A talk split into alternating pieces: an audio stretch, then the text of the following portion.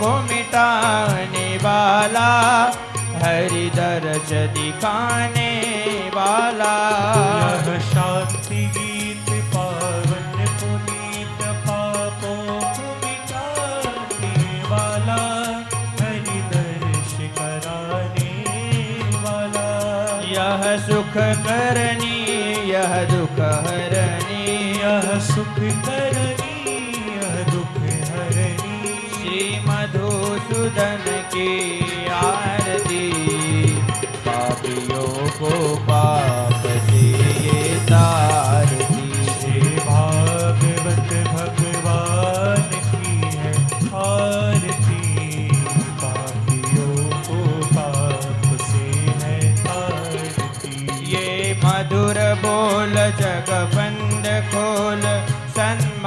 दिखाने वाला बिगड़ी को बनाने वाला।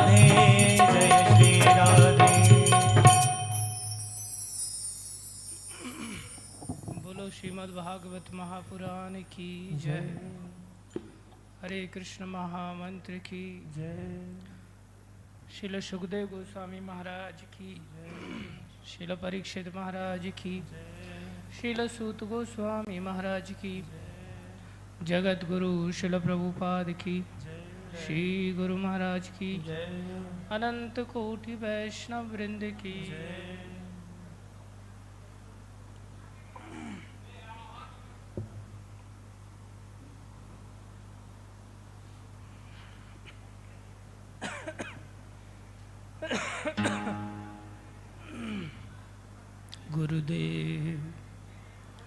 कृपा बिंदु दिया करो ए दासे त्रिनापेक्षा तीना। गुरुदेव।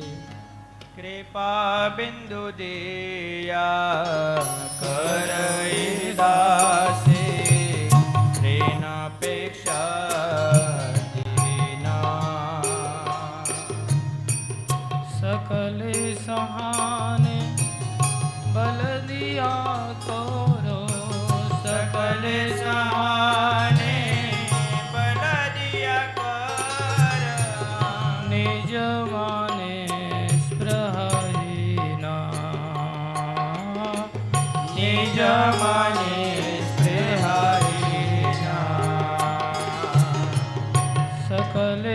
সম্মান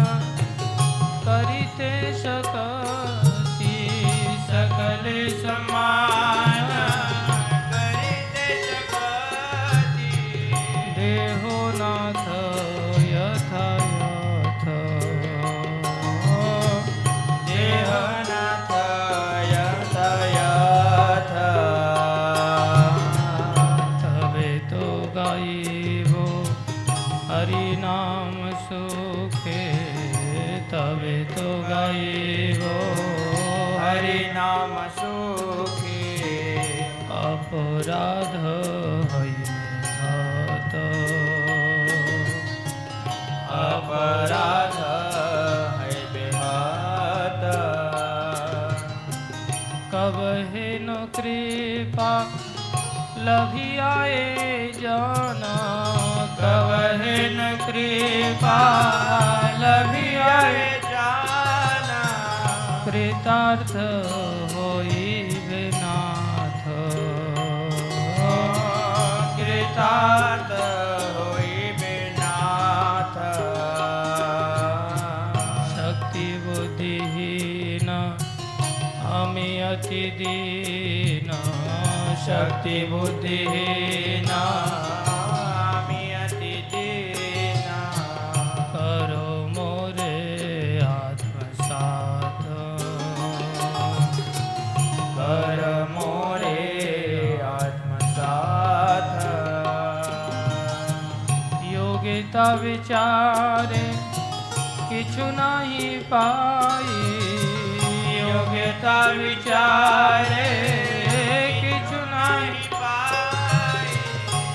हमार करो ना सार। तो तुम्हार करुणा सार। करुणा न होइले करो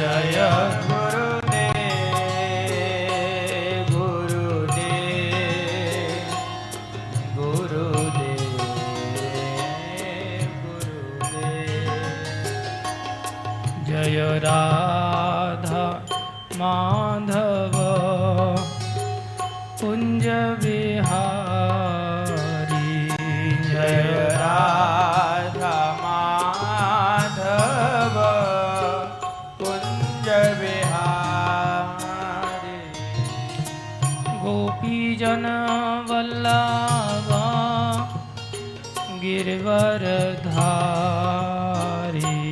जय जन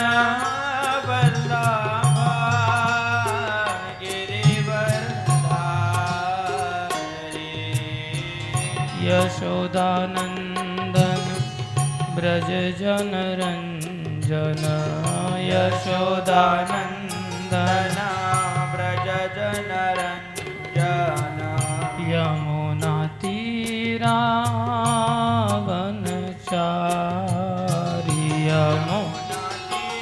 मेरा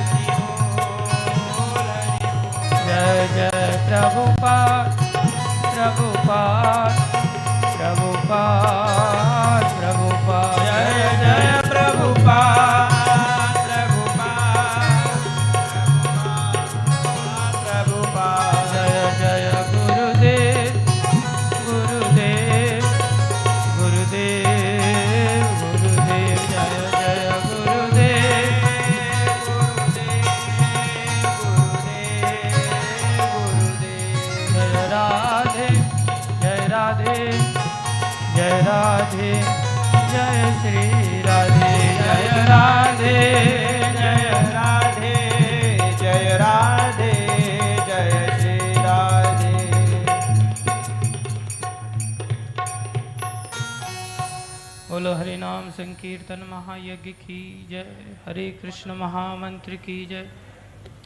जय, थोड़ा कृपा करके ज़ोर से बोल दिया करो। श्री गौर राधा कृष्ण भगवान की जय। श्री श्री गौर निताय पंच तत्व की जय। श्री श्री प्रहलाद नरसिंह देव भगवान की जय। श्री श्री तुलसी शालिग्राम भगवान की जय। श्री श्री स्वामी गण की जय। शिल नारद जी महाराज की जय। शील वेद व्यास जी महाराज की जय। शील सुखदेव गोस्वामी महाराज की जय। शील परीक्षित महाराज की जय। शील सूत गोस्वामी महाराज की जय। नैमी शारण्य के समस्त ऋषि मुनियों की जय। श्रीमद् भागवत महापुराण की जय। जगत गुरु शिल प्रभुपाद की जय। फिर ढीले पड़ गए आप लोग। पूरी दिव्य गुरु परंपरा की जय। श्री गुरु महाराज की जय। अनंत कोटि वैष्णव वृंद की जय। आप सब भक्तों की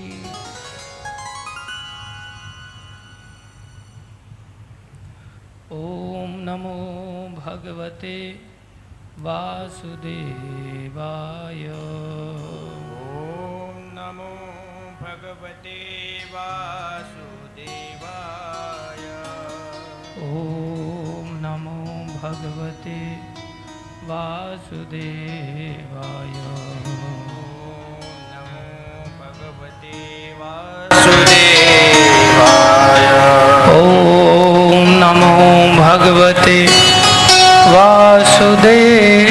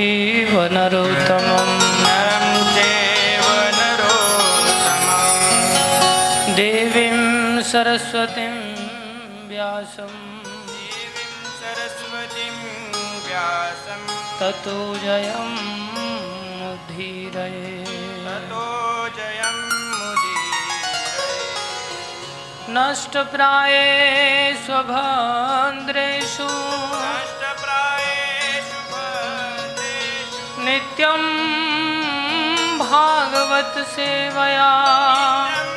भागवत सेवया। भगवति उत्तम श्लोके। भगवती उत्तम श्लोके। भक्तिर्भवति नैष्ठिकी।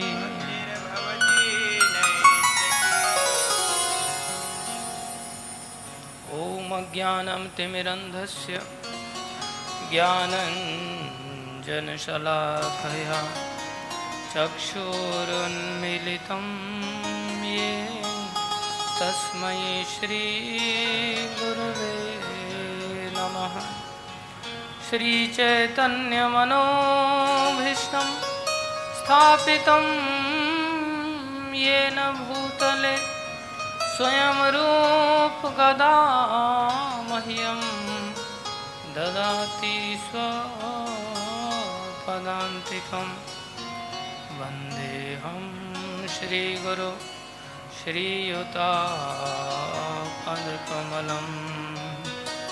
श्रीगुरुन् वैष्णवांश्च।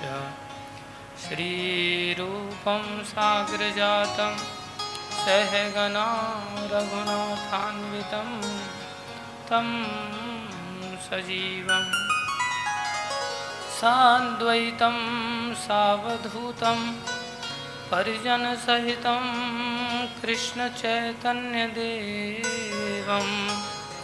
श्रीराधाकृष्णपदान्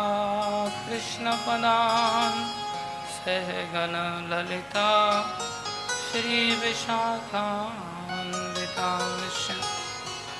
हे कृष्णकरुणा सिन्धो दीनबन्धो। जगत्पते। गोपेश गोपीककान्त श्रीराधाकान्त नमस्तु ते तप्तकाञ्चन गौरङ्गी राधे वृन्दावनेश्वरी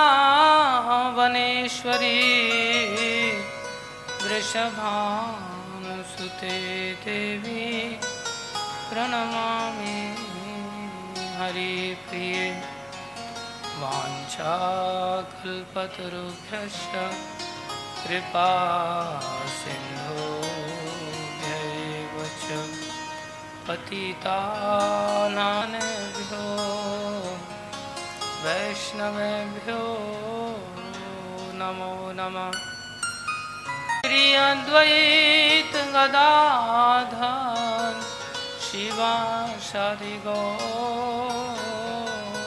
भक्तवृंद हरे कृष्णा हरे कृष्णा कृष्णा कृष्णा, हरे हरे। हरे राम हरे राम राम राम, हरे हरे। थोड़ा आवाज़ निकालो। हरे कृष्णा हरे कृष्णा कृष्णा कृष्णा, हरे हरे हरे राम हरे राम राम राम, हरे। हरे कृष्णा हरे कृष्णा कृष्णा कृष्णा, हरे हरे हरे राम हरे राम राम राम। थोड़ा हाथ और ऊँचे, नीचे नहीं, और ऊँचे। हरे कृष्णा हरे कृष्णा कृष्णा कृष्णा, हरे हरे हरे राम हरे राम राम राम, हरे हरे। हरे कृष्णा हरे कृष्णा कृष्णा कृष्णा, हरे हरे। हरे राम हरे राम राम राम, हरे हरे। गुरुवे गौरचन्द्राय राधिकाय तदालये। कृष्णाय, कृष्णभक्ताय, तद्भक्ताय नमो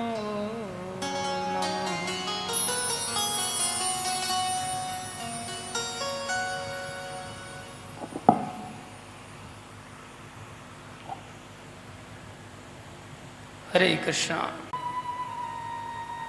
गंगा के किनारे। मिश्रा परिवार द्वारा आयोजित भागवत के इस तृतीय दिवस में हार्दिक अभिनंदन है, स्वागत है। स्वागतम, सुस्वागतम। गुरु वैष्णवों की दया से जो कुछ कहें आप सभी से निवेदन है, कृपा करके इन बातों को बड़े ध्यान से श्रवण कीजिए।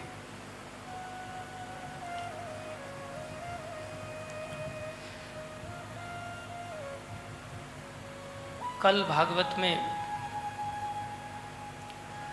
जो प्रसंग हुआ था, भगवान श्री कृष्ण अपने भक्तों के लिए कैसे बिक जाते हैं? कैसे भगवान ने कृपा करके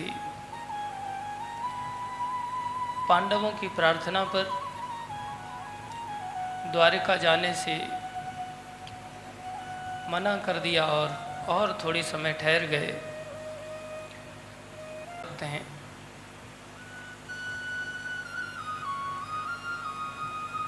भक्तों को हम समझ नहीं सकते। भक्त कई बार अधर्म के पक्ष में दिखाई देते हैं, फिर भी वो भक्त होते हैं। वो कहीं भी रहें, उनका सब कुछ उद्देश्य, उनका सब कार्य कृष्ण के लिए होते हैं। गीता में भी भगवान ने कहा यत करोशी यद अश्नाशी तुम जो कुछ भी करते हो, जो कुछ भी खाते हो यज होशी ददासी जो भी यज्ञ कार्य करते हो, दान धर्म करते हो, यद तपस्यासी कौनते जो तुम तपस्या भी करते हो तत्कुरुष्व मद अर्पणम। वो मेरे लिए अर्पण करने के हिसाब से करना मुझे अर्पण कर दो। पितामह भीष्म वीर रस के उपासक हैं और भगवान को वीर रस का आस्वादन कराना चाहते हैं। तो विरोध में अगर खड़े नहीं होंगे तो वीर रस के लिए लड़ाई कैसे लड़ेंगे? इसलिए उसमें भी भगवान की प्रसन्नता है। भगवान वीरों में शिरोमणि है। हम लोगों को सुई लग जाती है तो चिल्लाने लगते सुई लग गई। डॉक्टर सुई लगाता है तो बच्चे वो भी नहीं लगवाना चाहते। बच्चे तो क्या बड़े भी नहीं लगवाना चाहते। बड़े भी डर जाते हैं सुई के नाम से। प्रभुपाद जी एक बार उनको ट्रीटमेंट करने के लिए एक नर्स उनका ब्लड निकालने लगी ब्लड टेस्ट करने के लिए। तो प्रभुपा जी को कहती, आप उधर मुँह कर लो थोड़ा मतलब सुई चुभ ही जाएगी नस में तो उधर मुँह कर लो। प्रभुपा जी कहते, ले लो, हम सहनशील हैं। जो भक्त होते हैं, वो सहनशील होते हैं। ये सब भगवान से ही भक्तों के अंदर गुण आते हैं। तो भगवान कितने सहनशील होंगे? और भगवान सहनशील ही नहीं, वीर हैं, परम वीर हैं। अन्यथा युद्ध में निहत्था कौन लड़ने जाएगा? भगवान वीर रस का आस्वादन करना चाहते हैं। हम लोग सुई से घबराते हैं, लेकिन वीर लोग जब अपने शरीर में घाव लगता है और उससे खून निकलता है तो वो लोग प्रसन्न होते हैं। वो सोचते हैं कि हाँ अब थोड़ा सा आनंद आ रहा है। तो ये वीर रस का आस्वादन पितामह भीष्म भगवान श्री कृष्ण को करा रहे हैं। और भगवान उनसे रूठे नहीं। अरे, यही है वो जिसने खून निकाला था मेरे शरीर से। कहाँ यशोदा मैया अपनी गोद में लेने में घबराती हैं? कहाँ गोपियाँ उनके चरणों को अपने वक्ष पर रखने से घबराती हैं? कहाँ भगवान के पुष्पों के कारण ही उनके चरणों में लालिमा आ जाती है? फूल के चुभने से ही भगवान के चरण लाल हो जाते हैं। इतने कोमल चरण हैं। और भगवान का खून निकला। तो कैसे सहन करते? रूठ जाना चाहिए था, लेकिन भगवान गए और पितामह भीष्म के ऊपर कृपा किया। जो भक्त होते हैं, वो सब कुछ भगवान के लिए ही करते हैं। संसारी दृष्टि से हमें ऐसा लग सकता है, अरे झूठ बोल रहा है कोई व्यक्ति, ये भक्त कैसे हो सकता है? अरे महाराज, युधिष्ठिर ने झूठ बोला भगवान के कहने पर। बोल दो, अश्वत्थामा मारा गया। झूठ बनाइए कृष्ण के लिए, बोलने के लिए। सब कुछ कृष्ण के लिए किया जा सकता है, सब कुछ किया जा सकता है। चोरी भी कृष्ण के लिए की जा सकती है। लेकिन इसका मतलब करनी नहीं चाहिए। चोरी की ज़रूरत नहीं पड़ती। फिर भी ऐसे ऐसे भक्त हुए इन्होंने चोरी कृष्ण के लिए किया, कृष्ण के भक्तों के लिए किया। हरिपाल जी एक भक्त थे, वो चोरी करते थे। एक दिन चोरी करने के लिए गए किसी के घर में। तो सामान सब चादर में बाँध रहे थे। इतनी देर में एक बालिका जाग गई घर की। वो पिताश्री को जगाने लगी, बोले चुप हो जाओ। बोले, क्यों? सो जाओ सो जाओ। बोले, खटपट हो रही है, आवाज़ आ रही है घर से। बोले, चिंता मत करो, हमारे गाँव में कोई दूसरा चोर नहीं है, एक ही चोर है, हरपाल जी चोर है बस। और वो कृष्ण के लिए चोरी करते हैं, इसलिए ले जाने दो सामान जो लेके जा रहे हैं। आवाज़ करोगे तो वो छोड़ के चले जाएँगे, चोरी नहीं करेंगे, घबरा घबरा जाएँगे। हरिपाल जी ने सुन लिया है। उनको पता चला, अरे, ये तो भक्त का घर है। जो अपनी चादर ले गए थे, वो भी छोड़ के आ गए। सामान तो छोड़ ही दिया, चादर भी छोड़ दिया। बोले, भक्त के घर में कैसे मैं चोरी कर सकता हूँ? तब से उन्होंने चोरी छोड़ दिया। सोचे, ये तो बहुत धोखे वाला काम है। पता नहीं कौन सा घर में भक्त लोग रहते हैं। कहीं भक्तों के घर में चोरी न हो जाए। फिर सोचे, लेकिन करें क्या? लोग मांगने पर भी देते नहीं है। बार बार मांगने जाएँ तो लोग कहते बस माँगता ही रहता है। उधार भी देना बंद कर दिया। क्या करें अभी? भक्तों की सेवा करनी है। भगवान की सेवा करनी है। फिर उन्होंने सोचा, एक काम करते, डाका डालते। तो डाका डालना चालू कर दिया। एक दिन उनके यहाँ सौ, दो सौ संत लोग आ गए। अचानक से आ गए, वो सोचे, अरे, अब ये संत लोग आए, बेचारे भूखे जाएँगे, घर में कुछ है नहीं। भगवान से प्रार्थना करने लगे, प्रभु, कोई बड़ा सा सेठ भेजो पर मैं डंडा लेके जंगल में जाऊँगा, उसको लूट पाट करके लेके आ जाऊँगा। कृपा करो कोई सेठ भेजो। और जब भगवान से प्रार्थना कर रहे हैं तो भगवान ही तैयार हो गए सेठ बनने के लिए। भगवान द्वारिका से चलने लगे, बढ़िया सज धज के बहुत सारे गहने बाँध लिए भगवान ने। माता रुक्मणी बोली, प्रभु, कहाँ जा रहे हैं? बोले, देवी एक भक्त है, उसने बुलाया है। अच्छा तो हम भी चलते हैं। बोले, चलो फिर तुम भी। बोले, ऐसे नहीं, थोड़े गहने वगैरह अच्छी तरह से पहन लो। बड़ा अद्भुत भक्त है। तो माता भी अच्छे खासे गहने पहन करके रुक्मणी माता चल पड़ी। तो भगवान उसके दरवाजे पे ही पहुँच गए सीधा, हरपाल जी के। और वहीं जाकर के पूछते, अरे भैया, हमें ज्वालापुर जाना है। रास्ता कहाँ से बताओ जरा। तो देखा उसने, अरे, बड़े गहने लदे हुए बड़ा भारी सेठ है। कहने मैं बताता हूँ, मैं मैं लेके चलता हूँ, बताना तो छोड़, साथ में चलो मेरे। पीछे पीछे चले आओ, पीछे पीछे चलने लगे। बीच जंगल में जाकर के लठ तो लेके गए थे। खड़े हो गए बोले सेठ, थोड़ा हल्का हो जा। बहुत भारी है तो बोले क्या मतलब? उन्होंने अपना ऊपर का गमछा खोला, चादर खोला और पगड़ी खोल करके सारा बिछा दिया। चल इसमें सब गहने पहने डाल दे।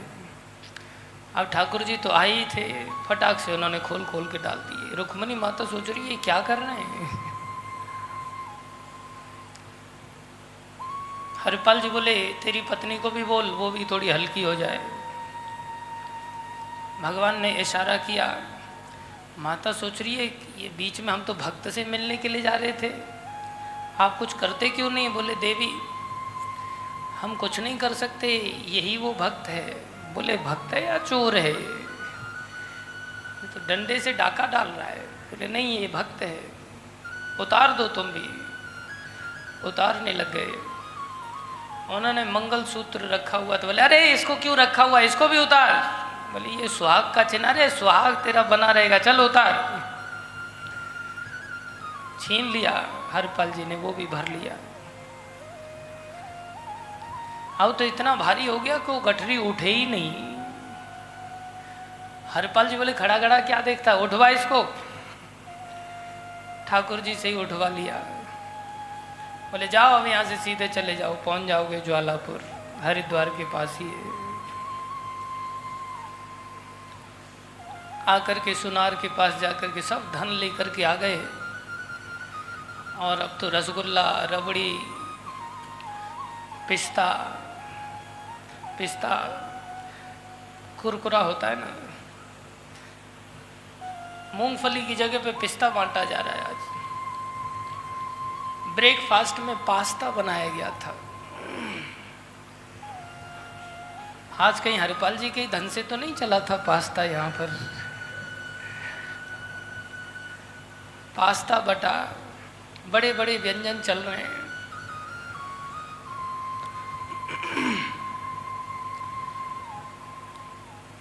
अब तो भंडारा हो रहा है, कथा हो रही है, कीर्तन हो रहा है। इधर माता रुक्मणी पूछती हैं, प्रभु, आप चोरों से मिलाने चलते हो या भक्तों से मिलाने के लिए लेके चल रहे हो? तो आप कह रहे थे, वो भक्त है, वो तो बहुत बड़ा डकैत है। मंगलसूत्र भी नहीं छोड़ा, दया ही नहीं आई उसको, स्त्रियों के ऊपर भी दया नहीं करता। लेकिन देवी भक्त है वो, चलो हम दर्शन कराते हैं। गए। जाकर के देखा तो वहाँ रबड़ी बट रही है। बोले, देखो, यहाँ धर्मात्मा बन के घूम रहा है। वहाँ से हमारा धन ला करके यहाँ रबड़ी खा रहा है। बोले, नहीं देवी, यहाँ रबड़ी बट रही है। अंदर चलो। अंदर गए तो जाकर के क्या देखा? अंदर वाले कमरे में जो सूखी रोटी बच जाती थी, उन्हीं सूखी रोटी को लेकर के पानी में डुबो डुबो करके पति पत्नी खा रहे थे। वो रबड़ी नहीं खा रहे थे। अरे, आप रबड़ी खा रबड़ी नहीं खा रहे हो? ये सब सूखी रोटी खा रहे बोले, हमारा अधिकार नहीं है। हमारा अधिकार तो साधु संतों का झूठन खाने में है। हमारा यही भाग्य है। इसमें ही आनंद है। ये तो हम साधु संतों के लिए लेकर के आते हैं, व्यवस्था करते हैं। तुरंत रुक्मणी द्वारकाधीश भगवान ने दर्शन दिए, कृतार्थ हुए हरिपाल जी। बोलो, हरिपाल जी महाराज की, बोलो, कृष्णचंद्र भगवान की। कई बार हम भी लोगों से धन इकट्ठा करते हैं, दान धर्म मांगते हैं, लोगों को दान करने के लिए कहते हैं। लेकिन हमारा मांगा हुआ धन हम अपने लिए उपयोग में लाने लगते हैं। कल हमने कालंजर मठ के महंत की कथा सुनाई थी।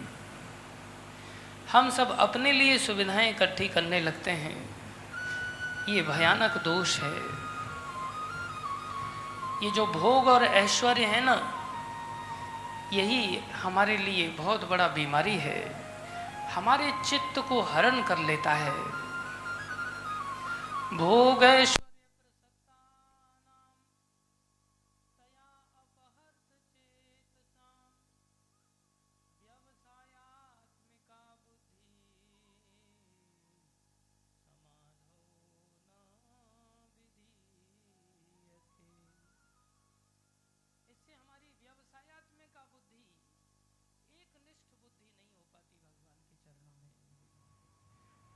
और ऐश्वर्य की ओर खिंचे चले जाते हैं। हमारा मन भटकता रहता है। लेकिन जो भगवान के भक्त होते हैं, वो कहीं भी रहें, किसी भी अवस्था में रहें, वो सदाई भगवान के लिए जीवन जीते हैं। ये जो मनुष्य शरीर हमें मिला है, ये बड़ा दुर्लभ शरीर है। लाखों प्रकार के शरीर हैं। तीस लाख प्रकार के पशु पाए जाते हैं। कितने?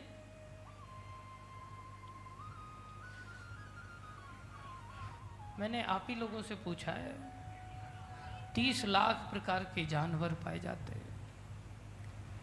बीस लाख प्रकार के पेड़ पौधे पाए जाते हैं, वो भी जीव हैं। जैसे गेहूँ है, मटर है, चना है, नीम है, पीपल है, ऐसे वृक्ष। कितने? कितने हो गए टोटल कितने हो गए? पचास लाख।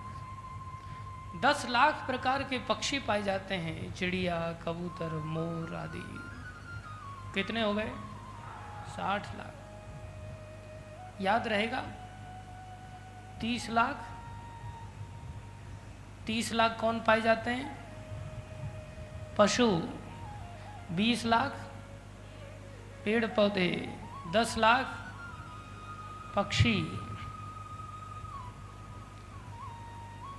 ग्यारह लाख कीड़े मकोड़े पाए जाते हैं, कीट पतंग पाए जाते हैं। कितने हो गए? कितने हो गए? नौ लाख प्रकार के मछली आदि के जीव पाए जाते हैं, जलचर, पानी के जीव, नौ लाख प्रकार के। कितने हो गए? अस्सी। और चार लाख प्रकार के मनुष्य पाए जाते हैं। कितने हो गए? चौरासी लाख। तीस लाख पशु, बीस लाख पेड़ पौधे, दस लाख पक्षी, ग्यारह लाख कीड़े मकोड़े, कीट पतंग और नौ लाख पानी के जीव, जलचर। कितने हो गए? अस्सी और चार लाख मनुष्य पाए जाते हैं। सबसे कम संख्या किसकी है? मनुष्यों की। ये मनुष्य शरीर बड़ा दुर्लभ है। इस दुर्लभ मनुष्य शरीर में हम सब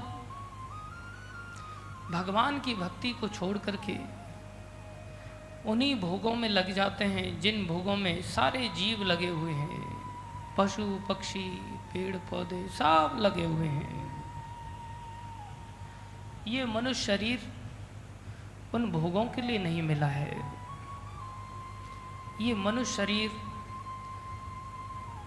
न अधर्म करने के लिए मिला है और ना ही धर्म करने के लिए मिला है। कैसी विचित्र बात है। अधर्म को तो छोड़ ही देना चाहिए। बोले, धर्म को भी छोड़ देना चाहिए। गीता में भगवान ने कहा, आखिरी में, सर्वधर्मान परित्यज्य, सारे धर्मों को छोड़ दो। तो क्या अधर्मी बन जाए फिर? नहीं। सर्वधर्मान परित्यज्य मामेकम शरणम ब्रज मेरी एक की शरण में आ जाओ। धर्मों को छोड़ के आवारा मत बनो। धर्मों को छोड़ करके मेरी शरण में आ जाओ। मेरी शरण में धर्म हो रहा है, अच्छी बात है। अधर्म हो रहा है, अच्छी बात है। शरण बड़ी चीज़ है। सर्वधर्मान परित्यज्य मामेकम शरणम ब्रज अहम त्वाम सर्व पापेभ्यो मोक्षश्यामि माँ शुच। मैं तुम्हें मोक्ष दूँगा, मैं तुम्हें सारे पापों से मुक्त कर दूँगा। इसलिए याद रखो, जीवन का एक ही लक्ष्य होना चाहिए। भगवान श्री कृष्ण की शरण में इस मनुष्य शरीर को पाकर के जितना जल्दी हो जाए, उतना जल्दी हमें चले जाना चाहिए। कब से चले जाना चाहिए? बोले, भैया, ये जो काम एक बार जागृत हो गया ना, जब भोग की वासना अगर एक बार जागृत हो गई, याद रखो, फिर बदलना बहुत कठिन है। एक बार एक बालक एक गुरुजी के संपर्क में आया। छोटी उम्र का बालक था, पाँच साल का। तेरी उम्र कितनी हो गई? कितने साल का है? सात साल का है। तेरे से छोटा था वो। इलेवन। तेरे से तो आधी उम्र का था वो। पाँच साल का बालक एक संपर्क में आया गुरुजी के। तो गुरुजी के संपर्क में आया तो वो भक्ति करने लग गया। भक्ति अच्छी लगने लगी उसको। भक्ति तो अच्छी है ही। हमारे अंदर जब दोष घुस जाते हैं तो हमें अच्छी नहीं लगती। दोष नहीं घुसते, सरल होते हैं तो अच्छी लगती। बच्चों को ज़्यादातर अच्छी लगती। लेकिन माता पिता मार पीट करके बच्चों को स्कूल तो भेजते हैं, लेकिन भक्ति करने के लिए नहीं पीटते उनको। भक्ति करने के लिए शासन नहीं करते, जबकि भक्ति सबसे बड़ी चीज़ है।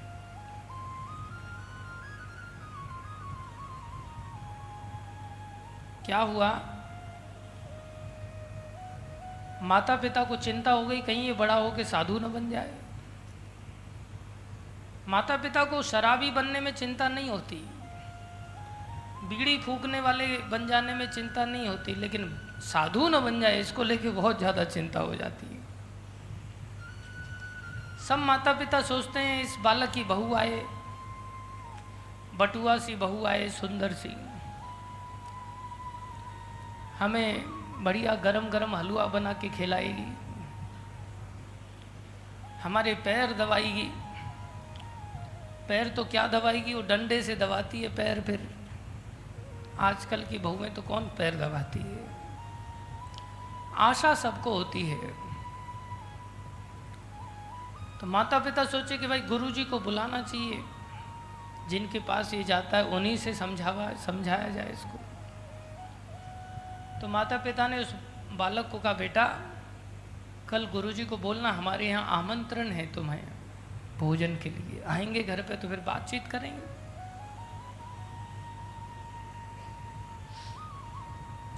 गुरुजी को निमंत्रण दिया। बालक ने, महाराज, कल आप हमारे यहाँ पर आमंत्रण है, हमारे यहीं भोजन करेंगे आप। गुरुजी समझ गए माता पिता का क्या रहस्य है, क्यों आमंत्रण दे रहे हैं? गुरुजी ने क्या किया, बोले माता पिता को बोलना, हम अपने ही पात्र में भोजन करेंगे। ये ले जाओ। तो उन्होंने अपना पात्र दे दिया।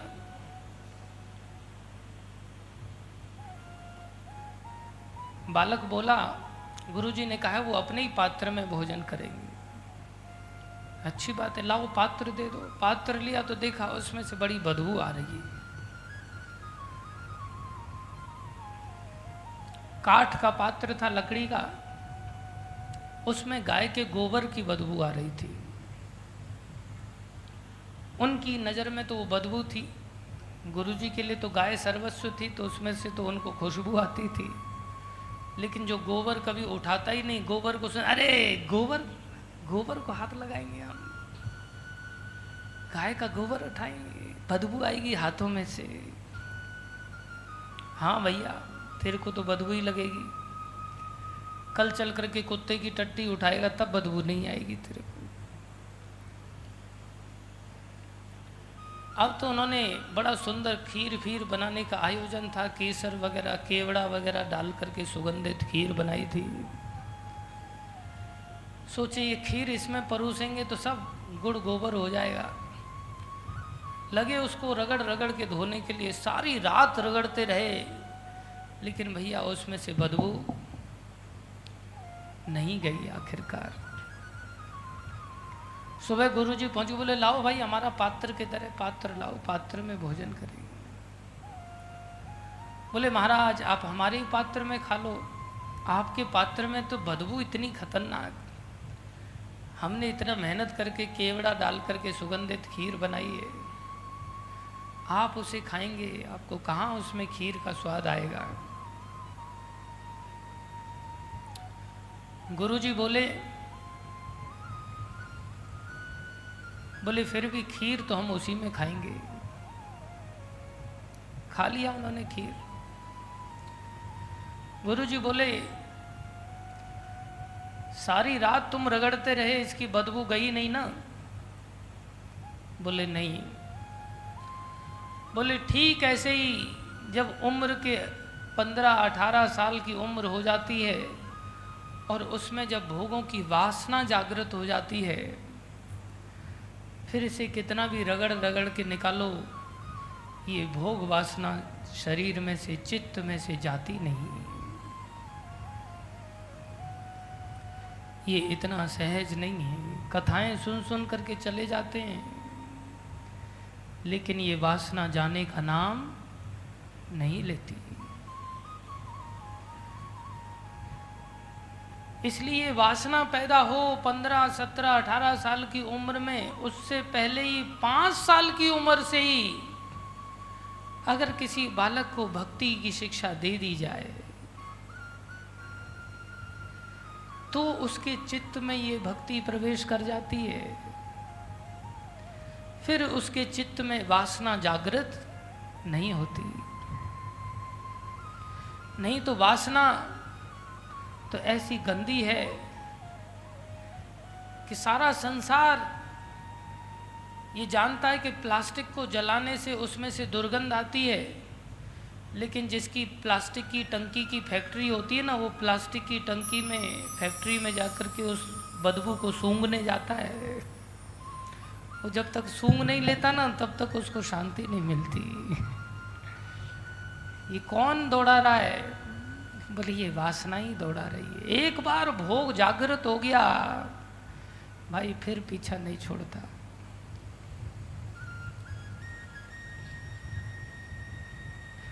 लेकिन फिर भी ये भागवत ऐसी श्रेष्ठ वस्तु है कि पाँच पाँच वेश्याओं के साथ जीवन बिताने वाला धुंधकारी इस भागवत के प्रताप से जो प्रेत तक बन गया हो, और उसका उद्धार मात्र सात दिन की इस भागवत ने कर दिया। कैसे कर दिया? मनन पूर्वक श्रवण करने के कारण। हम श्रवण तो करते हैं, लेकिन अभी कष्ट में श्रवण नहीं कर रहे ना, आराम से सुख में श्रवण कर रहे हैं, इसलिए मनन नहीं कर पा रहे इसलिए थोड़ा मनन करने का, परिश्रम करना चाहिए, प्रयास करना पड़ेगा। रात दिन भगवान के लिए ही कार्य करना पड़ेगा। तब जाकर के ये दुर्गंध चित्त में से जाती है। असंभव नहीं है, लेकिन कठिन अवश्य है। बाकी जो भक्त होते हैं वो बचपन से ही भगवान के महान भक्त होते हैं। वो संसार में किसी भी दशा में रहें, उनके अंदर भोग वृत्ति नहीं पाई जाती। पांडव लोग ऐसे ही भगवान के भक्त थे, जिनके लिए भगवान सब कार्य करते थे, रथ हाँकते थे। उनके यज्ञ में झूठी पत्तलें उठाते थे भगवान, अतिथियों के लिए अर्घ्य अर्पण करते थे। क्या नहीं करते थे भगवान? माता पिता को ये बात समझ आई और उन्होंने अपना पुत्र, महाराज, समझ गए हम हम तो अपने चित्त की वासना को दूर नहीं कर पाएँगे। आप एक काम करो, हमारे इस बच्चे को ले जाओ और ले जा करके इसको भगवान का भक्त बना दो। माता पिता का सौभाग्य इसी में है कि अपनी संतान को वो जैसे तैसे करके भक्त बना दें। अगर वो माता पिता अपनी संतान को भक्त बनाते हैं तो उनका उद्धार ऐसे ही हो जाएगा। भक्त बनाना चाहिए। ये रिश्ते नाते इसीलिए होते हैं कि कोई तो भक्त बने घर के अंदर जैसे तैसे करके।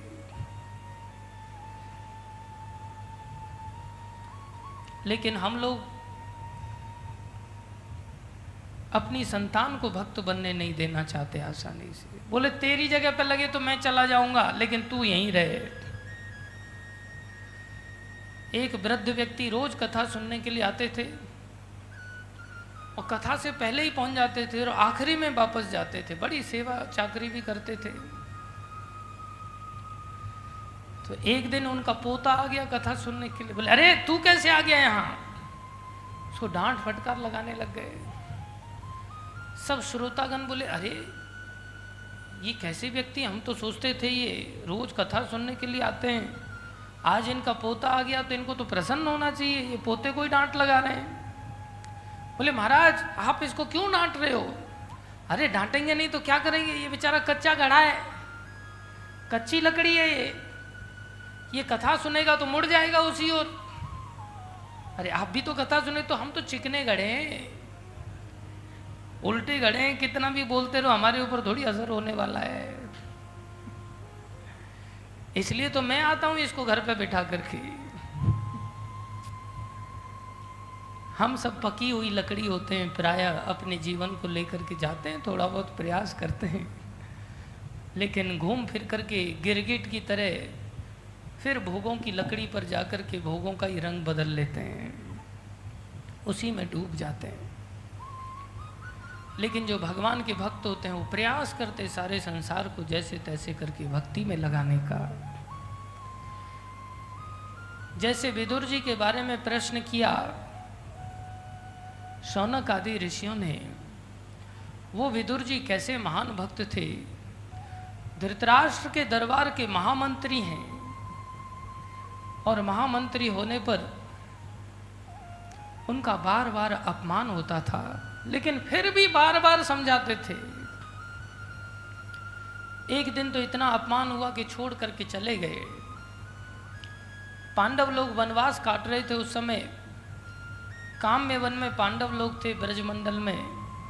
महाराज युधिष्ठिर के पास गए, विदुर जी ने कहा, भैया धृतरा युधिष्ठिर, अब मैं धृतराष्ट्र को छोड़ के आ गया। महाराज युधिष्ठिर बोले, काका श्री आपके अतिरिक्त ताऊ श्री का उद्धार करने वाला और कौन है? आपके अतिरिक्त पूरी सभा में सही बात, भक्ति में लगाने वाली बात और कौन बोलने वाला है? और आप ही उनको छोड़ करके चले आएँगे तो उनका कौन उद्धार करेगा? आप कृपा करो उनके ऊपर। अपमान सहते हुए फिर भी वापस चले गए महाराज युधिष्ठिर के कहने पर। लेकिन धृतराष्ट्र जिसके बारे में प्रभुपा जी कहते हैं कि उसकी बाहर की आँखें तो थी नहीं, हृदय की आँखें भी फूट चुकी थी। जब वनवास समाप्ति का समय आ रहा था, उसी समय विदुर जी बोले, अरे भैया, आपने पांडवों के साथ अन्याय करने में तो कोई कसर छोड़ी नहीं। बचपन में ही तुमने दुर्योधन आदि शकुनी के माध्यम से भीमसेन को जहर देने का प्रयास किया। बड़े होने पर भी तुमने उनको लाक्षाग्रह बना करके जलाने तक का प्रयास किया। तुमने इतना भयानक काम किया कि अपनी पुत्र वधु को नग्न करने का भरी सभा में भी दुस्साहस किया। और धिक्कार है तुम्हारी इस सारी सभा को। क्या तुमने देखा नहीं था कि भगवान श्री कृष्ण ने कैसे द्रौपदी का चीर भरा करके तुम्हारी सारी सभा का अपमान किया था? उस समय भी तो दुर्योधन बैठा हुआ था, उस समय भी तो अंगराज कर्ण बैठा हुआ था, उस समय भी तो तुम्हारे बड़े बड़े पराक्रमी महारथी बेटे बैठे हुए थे। लेकिन क्या कोई कुछ बिगाड़ पाया था द्रौपदी का? और आखिरी में तुमने उनके साथ अन्याय करके उनको वन में भी भेज दिया। कपट किया तुमने जुआ खेल करके। अब तो उनका वनवास समाप्त हो रहा है। अब तो तुम उनको, उनका हिस्सा वापस कर दो। नहीं तो भीमसेन तुम्हारी सारी सेना का नाश कर देगा, तुम्हारे सारे पुत्रों को मार डालेगा। और दूसरी बात, भगवान श्री कृष्ण ने उनका पक्ष ले रखा है।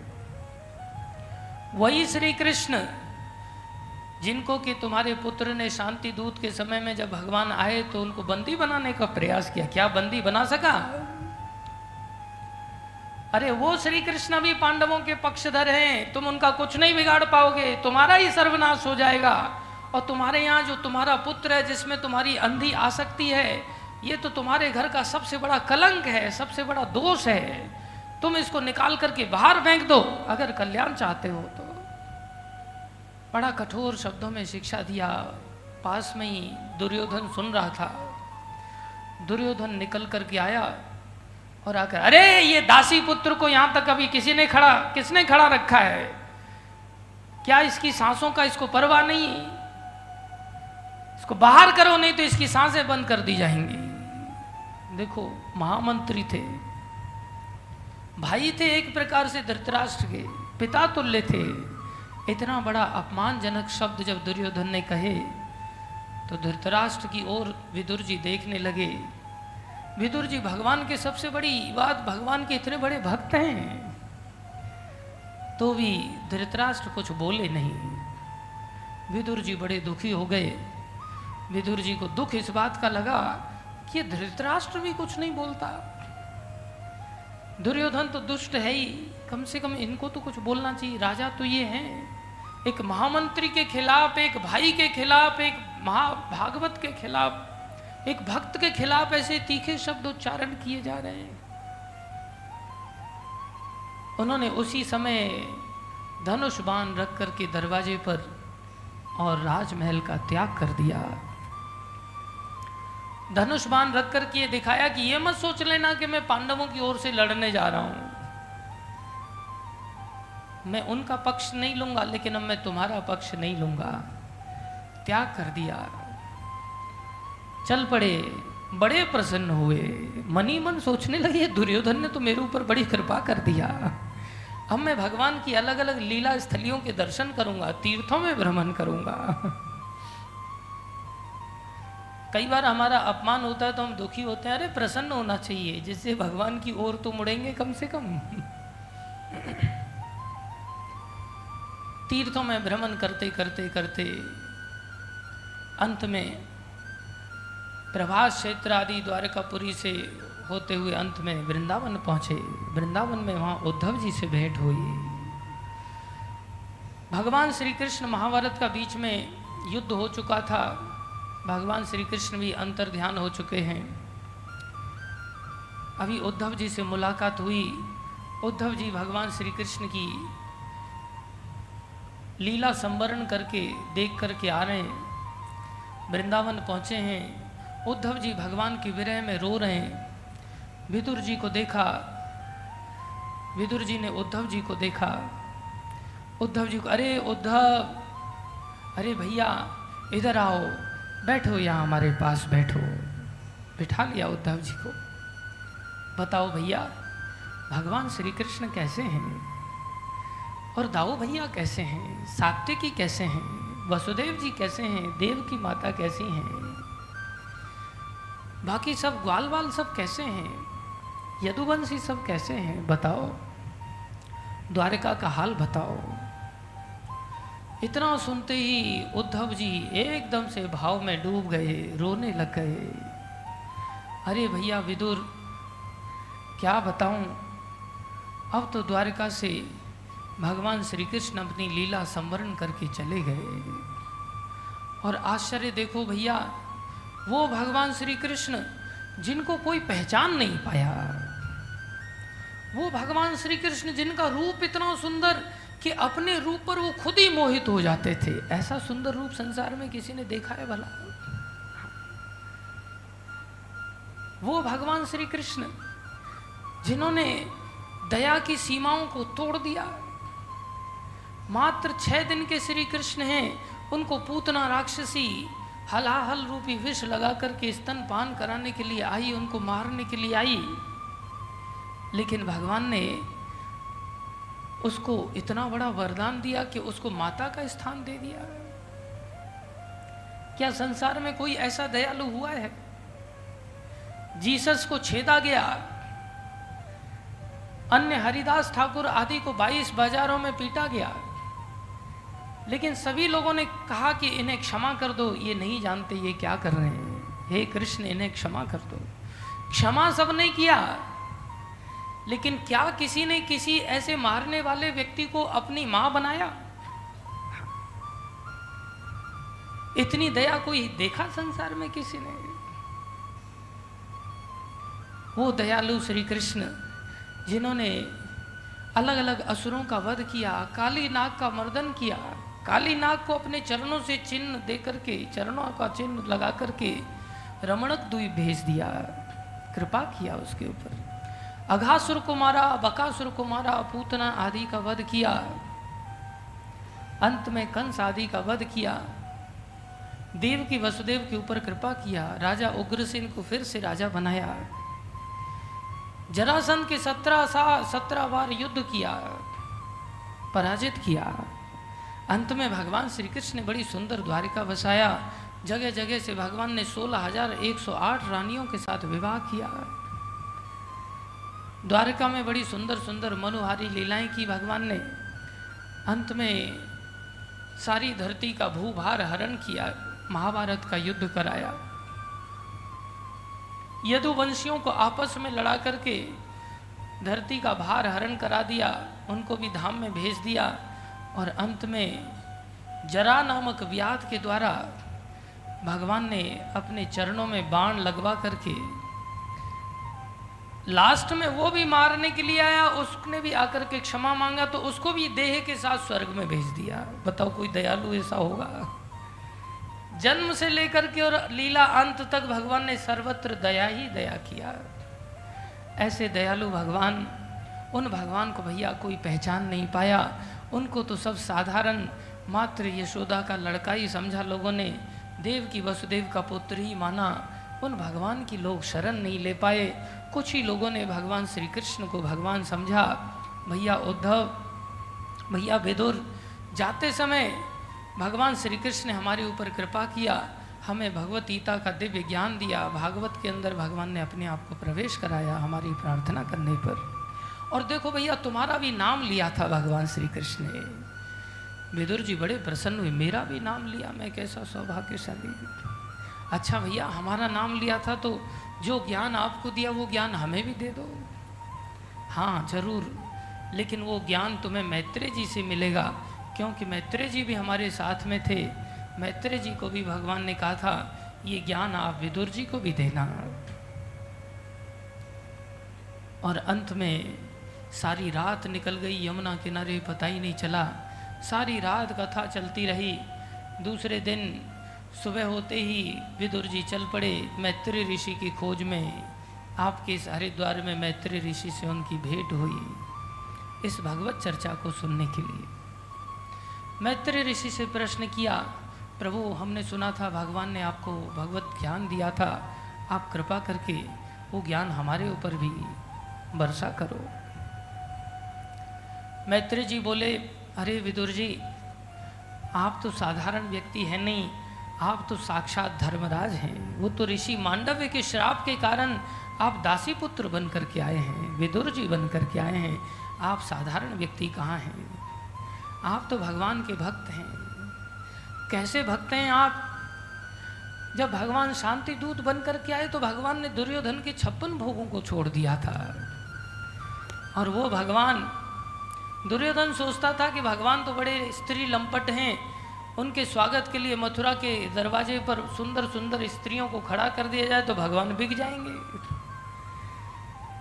लेकिन भगवान तो भगवान है भाई।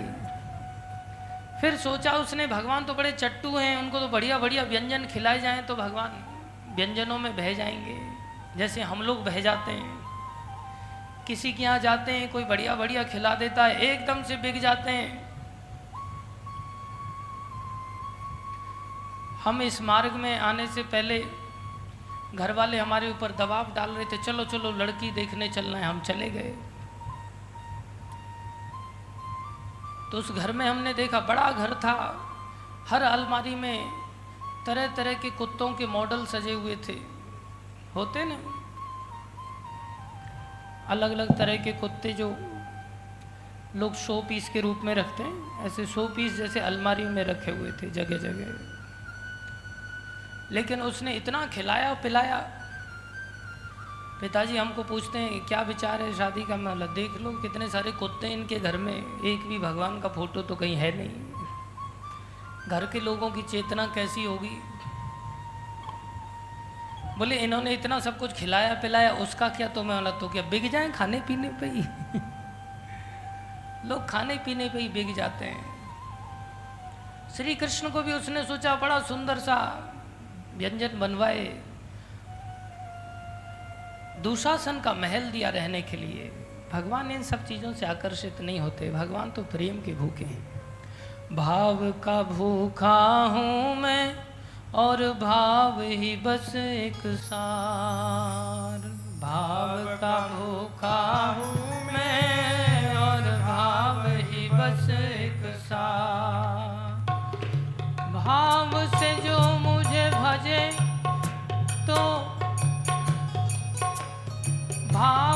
जो मुझे भजे तो भव से बेड़ा पार। भाव से जो मुझे भजे तो भव से बेड़ा पार।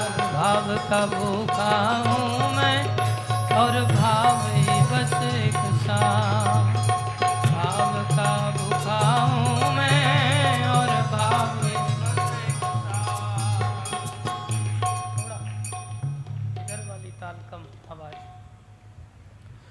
भाव का भूखा हूँ मैं, और भाव ही बस एक साथ भाव का भूखा हूँ मैं, और भाव ही बस एक साथ भाव से जो मुझे भजे तो भव से बेड़ा पार भाव से जो मुझे भजे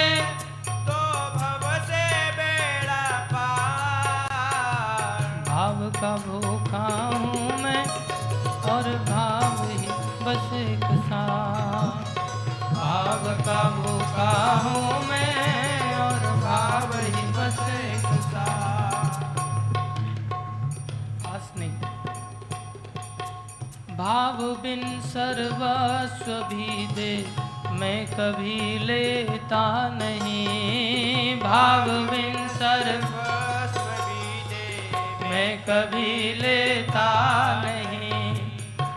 दुर्योधन के अंदर भाव तो था नहीं, कपट था ना। वो तो ठगना चाहता था कृष्ण को। भगवान श्री कृष्ण कहते हैं among the cheaters I am the greatest cheater अगर कोई ठगना चाहता है मुझे तो मैं ठगों में सबसे बड़ा ठग तो मैं ही हूँ। Among the gamblers I am the greatest gambler जुआरियों में मेरे से बढ़कर जुआरी कोई नहीं है। दुर्योधन दिखा रहा है कि बड़ा सेवा भाव है उसके अंदर। लेकिन सेवा भाव कुछ नहीं भाई। भाव बिन सर्वस्व भी दे मैं कभी लेता नहीं। भाव बिन सर्वस्व भी दे मैं कभी लेता नहीं। भाव से एक फूल भी दे भाव से एक फूल भी दे भाव से एक फूल भी दे भाव से एक फूल भी दे। वो मुझे स्वीकार,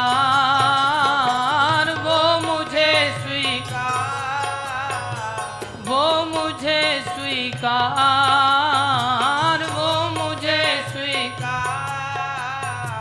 भाव का भूखा हूँ मैं और भाव ही बस एक साथ भाव का भूखा हूँ मैं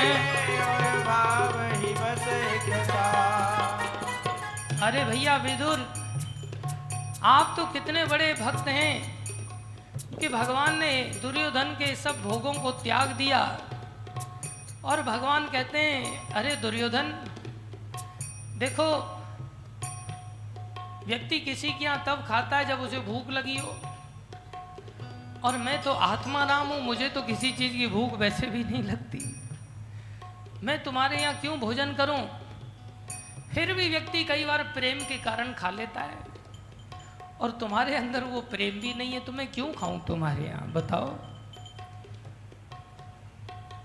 अगर तुम कहते हो कि नहीं, मेरा प्रेम है तो तुम्हारा प्रेम अगर मुझसे है तो मेरे भक्तों से भी तुम्हारा प्रेम होना चाहिए, फिर पांडवों से भी प्रेम होना चाहिए।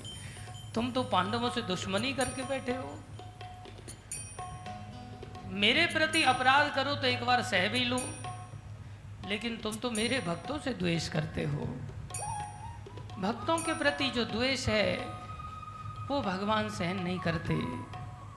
ये बात तो देवराज इंद्र को भी गुरु बृहस्पति ने सुनाया था, समझाया था।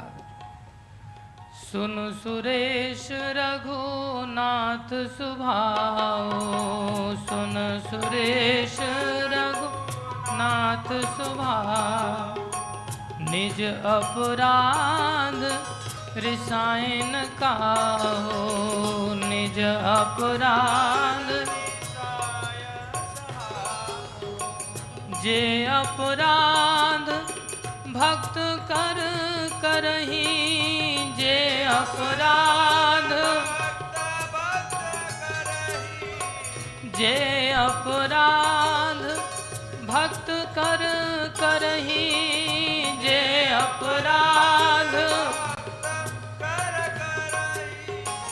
राम रोष पावक ते जरही राम रोष वक्ते जरही राम रोष पावक ते जरही पावक ते जरही अरे दुर्योधन! हम तुम्हारे यहाँ भोजन नहीं करेंगे तो फिर कहाँ खाएँगे आप? भोजन भूखे रहेंगे क्या? बोले, नहीं, काका विदुर के यहाँ भोजन करेंगे और भगवान रथ को लेकर के चल पड़े। काका श्री दरबार में ही है, भगवान उनके बिना ही रथ लेके चल पड़े।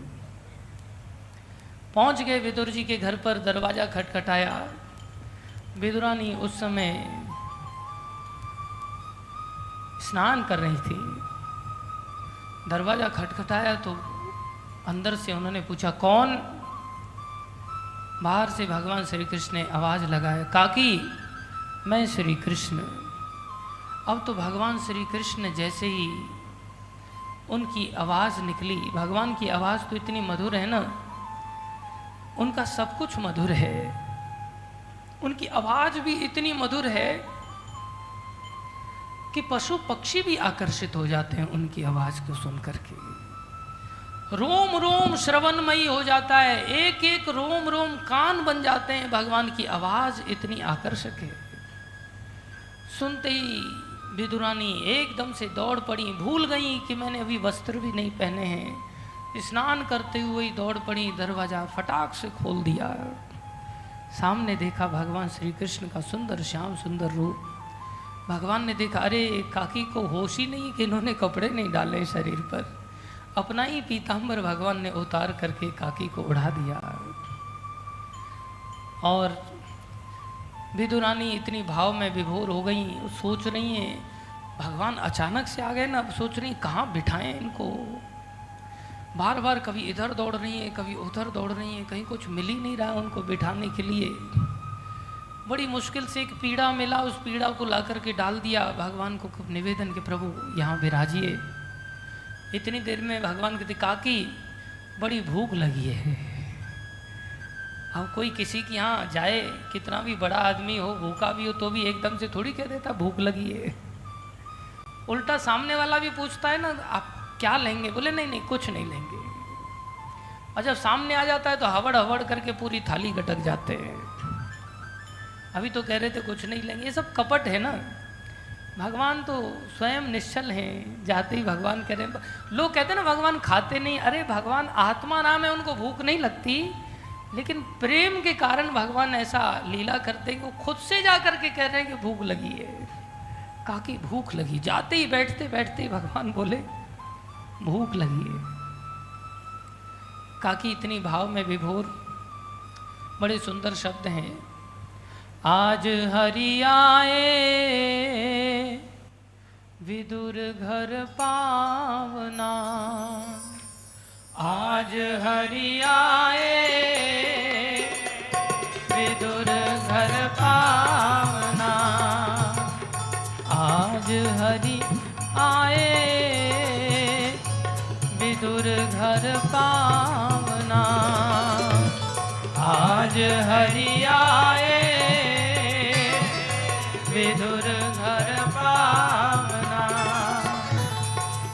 भगवान पावना मतलब अतिथि बन के आज भगवान आ गए। क्या हुआ? विदुर नहीं, घर थी विदुरानी। विदुर नहीं,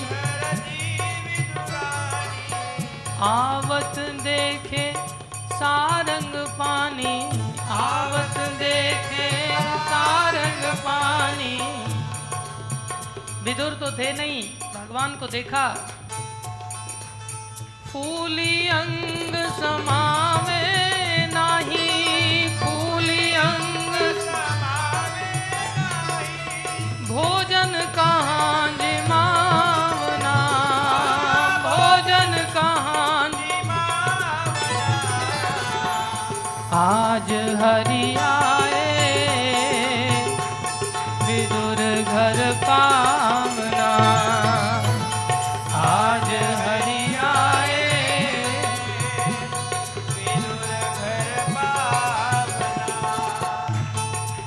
विदुरानी ने देखा, क्या खिलाएँ? केले रखे हुए थे। उन केलों को ही लेकर के विदुरानी दौड़ करके आई। केला बड़े प्रेम से लाई। केला बड़े प्रेम से अब इतनी भाव में डूब गई जल्दी जल्दी में छिलका उतारा। वो छिलका ही भगवान को पकड़ा रही। प्रभु, खाओ, भूख लगी ना, आपको लेट ना हो जाए। केला बड़े प्रेम से पास नहीं, थोड़ा धीरे। केला बड़े प्रेम से लाई। केला गिरी गिरी सब देत गिराई। गिरी गिरी देखो कैसा भाव है उनके अंदर, कैसी भक्त हैं। छिलका देत श्याम मुख माही छिलका देत श्याम मुख माही। भगवान को छिलका दे रही हैं और भगवान बड़े प्रेम से छिलके को ही लेकर के खा रहे हैं। भगवान भी भूल गए कि मुझे क्या दिया जा रहा है। वो भी माता की आँखों में देख रहे हैं कि इनकी आँखों में अश्रु बह रहे हैं। और ये बड़े प्रेम से इनको भूल गई हैं, अभी इतना प्रेम में डूब गई हैं। छिलका देत श्याम मुख माही, छिलका देत श्याम मुख माही। लगे बहुत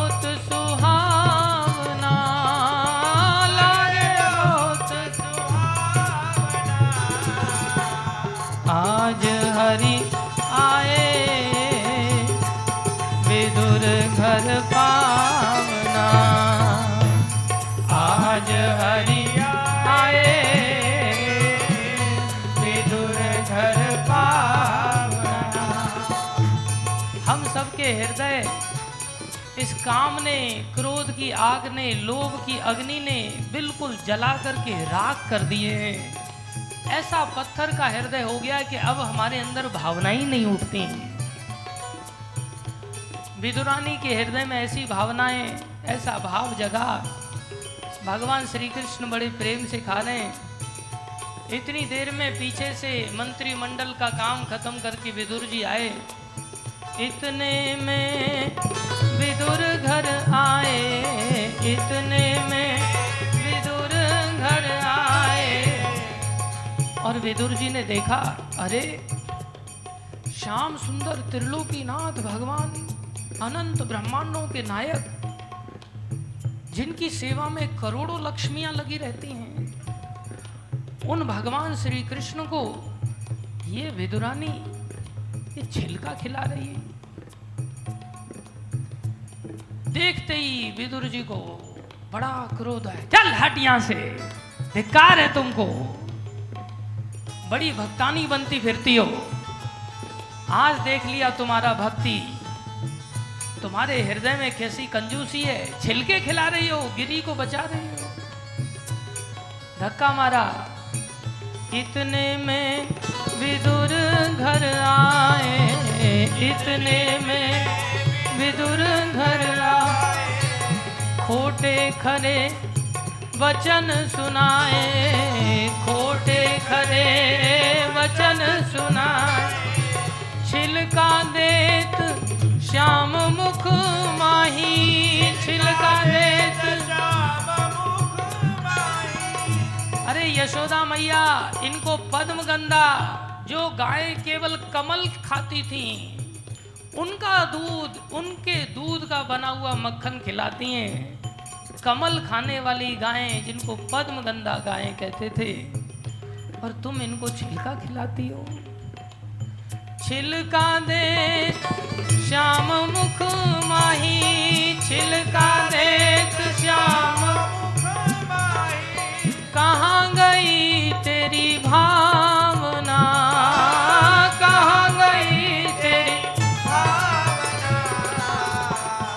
आज हरि आए, विदुर घर पावना। आज हरि आए, विदुर घर पावना। विदुरानी का होश आया, अरे, कितनी बड़ी भूल हो गई। प्रभु, ये केले आप ले लो, अब आप ही खिलाओ। विदुर जी ने केले ले लिए।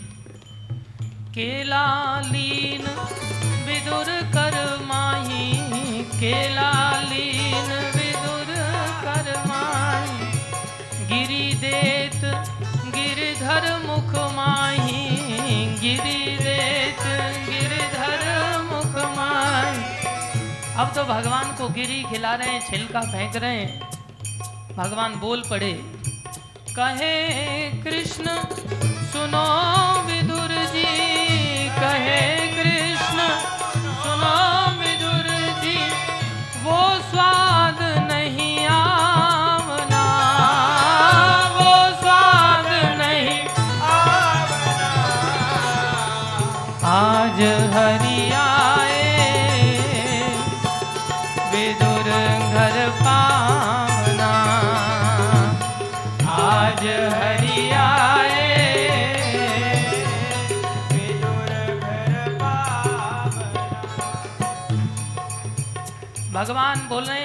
काका, वो स्वाद नहीं आ रहा है।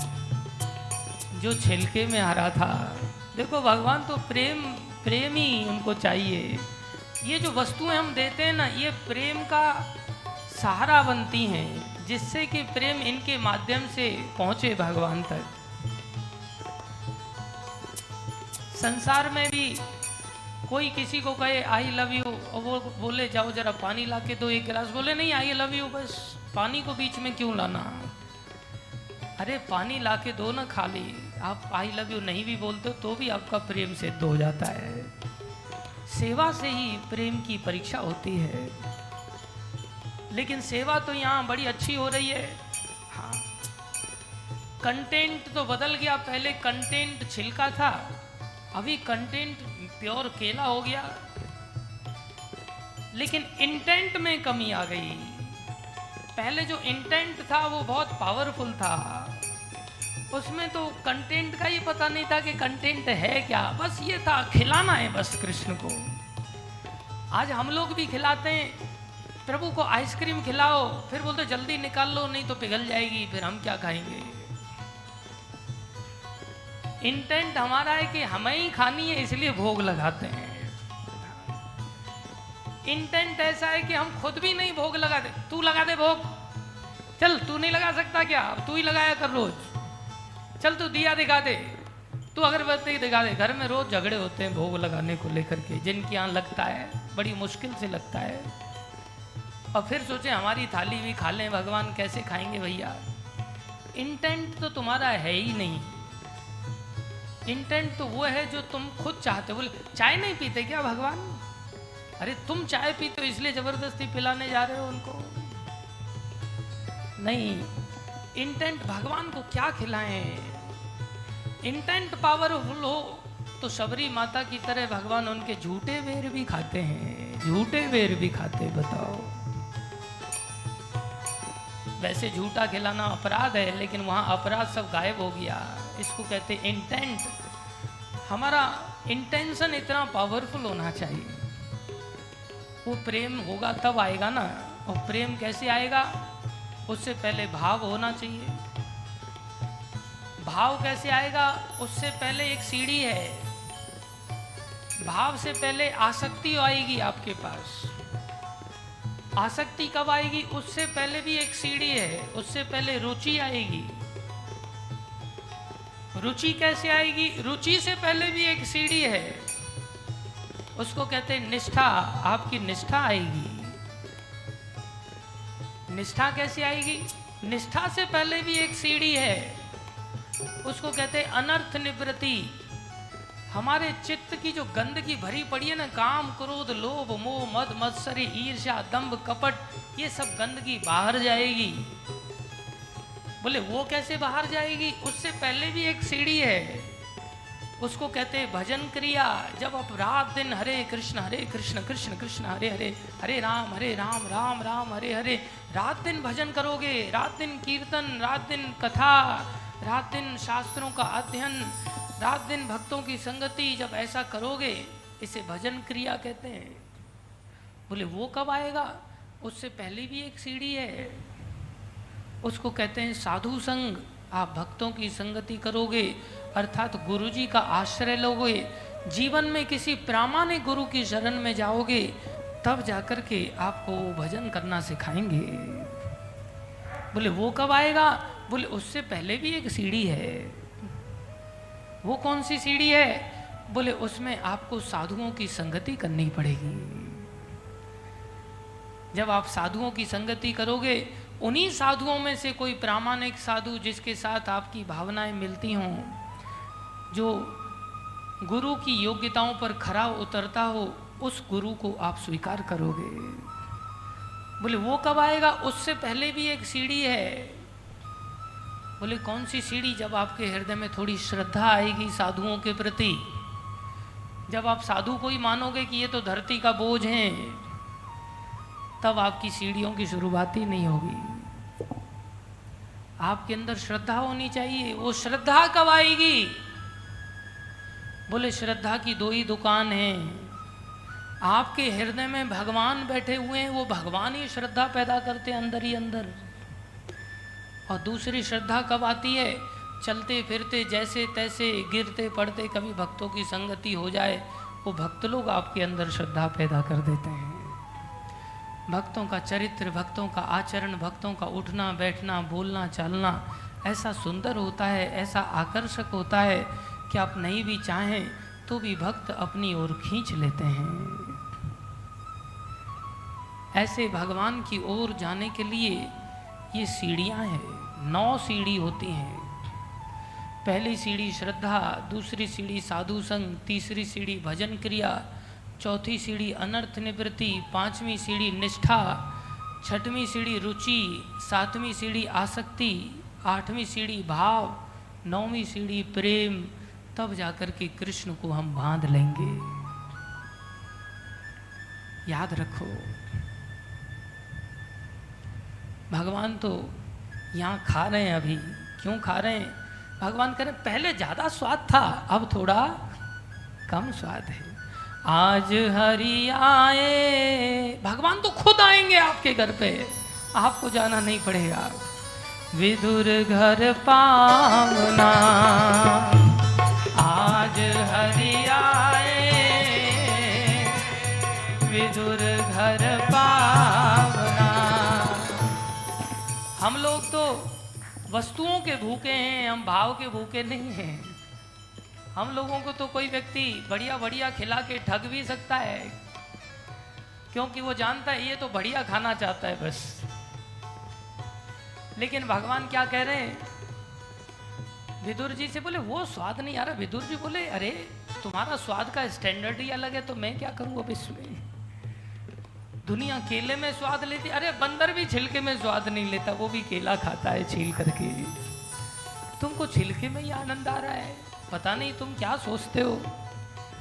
कृष्ण बोले, मैं बताता हूँ, मैं क्या सोचता हूँ? बासी खुशी रूखे सूखे, बासी खुशी रूखे सूखे। हम तो विदुर जी प्रेम के भूखे, हम तो विदुर जी शंभु सखी कहे, धन्य विदुरानी शंभु सखी कहे धन्य। भक्तों का मान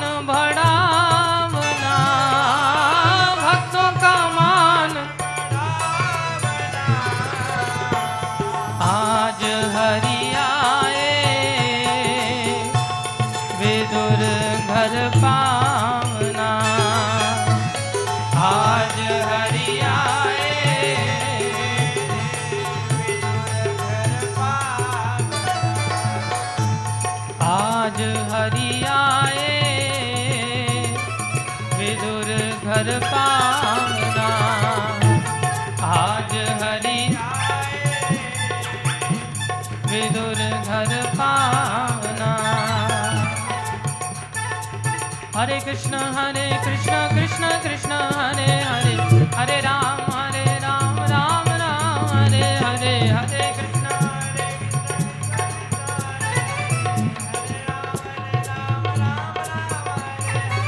हरे कृष्ण हरे कृष्ण कृष्ण कृष्ण हरे हरे। हरे राम हरे राम राम राम, हरे हरे।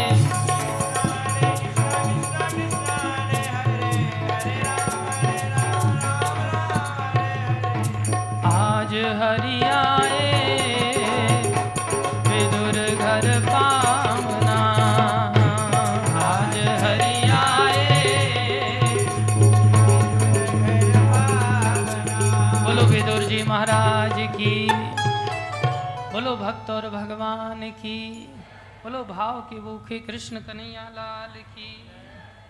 भगवान श्री कृष्ण कैसे भावना के भूखे? अरे विदुर, आप तो मैत्री जी बोले, आप तो साधारण नहीं है भैया। आपके घर में तो भगवान श्री कृष्ण आकर के छिलके भी खाते हैं। देखो, गृहस्थी है, लेकिन कितनी ऊँची भक्ति है। कोई अंदर विषय वासना नाम का लेश भी नहीं है। हम सब सोचते हैं, घर गृहस्थी में भक्ति नहीं हो सकती हो सकती है। अगर बचपन से ऐसी भक्ति की होती तब ना। ऐसी भक्ति जागृत तो कभी हो ही नहीं, बस विषय जागृत हो गए और बस रात दिन विषयों का ही चिंतन चलता रहता है। विदुर जी, ऐसे महाभागवत वैष्णव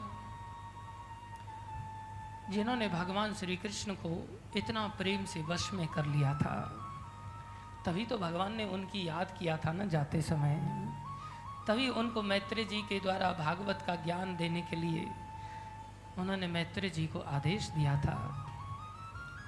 विदुर जी को मैत्री जी बोले, अरे भैया, आपके बारे में तो स्वयं भगवान ने कहा था, आपको हम ये भगवत ज्ञान अवश्य देंगे। और विदुर जी ये भागवत चर्चा श्रवण करने के पश्चात हस्तिनापुर आते हैं। महाराज युधिष्ठिर उनका बड़ा स्वागत करते हैं, कहते हैं काकाश्री आप कृपा करके ये बताइए आपने कौन कौन से तीर्थों को पवित्र किया है? देखो, ये नहीं कह रहे आप कौन से तीर्थों में गए थे कौन कौन से तीर्थों को पवित्र करके आ रहे हैं? भक्त तो वो शक्ति होती है जो तीर्थों को भी पवित्र करता है। हम भक्त नहीं है ना, इसलिए कुछ नहीं होता। प्रभुपा जी ऐसे थे, उन्होंने सारी दुनिया को पवित्र कर दिया। तीर्थ भी प्रतीक्षा करते हैं। अरे, हमारे पास ये भक्त कब आएँगे? दुनिया भर के उग्र कर्मी पाप कर्मी लोगों के पापों से अब हम भर गए हैं। ये तीर्थ पवित्र करने वाले जो महाभागवत वैष्णव में अगर ये कभी आ जाएँ तो ये हमसे तीर्थ, हमसे पापों को लेकर के ये चले जाएँ, जिससे हम थोड़ा सांस लेने लायक बन जाएँ। तीर्थ भी प्रतीक्षा करते हैं। गंगा माता के अवतरण में भी गंगा माता ने मना कर दिया था। हम नीचे जाएँगे कलयुगी लोग हैं, वो अपने पापों को हमारे अंदर डाल करके चले जाएँगे। हम तो पाप से भर जाएँगे। हमारा क्या होगा? हमारा उद्धार कैसे होगा? भगवान नारायण बोले, देवी, चिंता मत करो। मेरे भक्त तुम्हारे अंदर स्नान करने के लिए जब आएँगे, तब तुम्हें वो पापों से मुक्त कर देंगे। ये भक्तों की महिमा होती है। विदुर जी चले गए अपने भ्राता धृतराष्ट्र के पास। और धृतराष्ट्र को जाकर के युद्ध तो समाप्त हो गया था। उनके सारी संतानें मर गई थीं।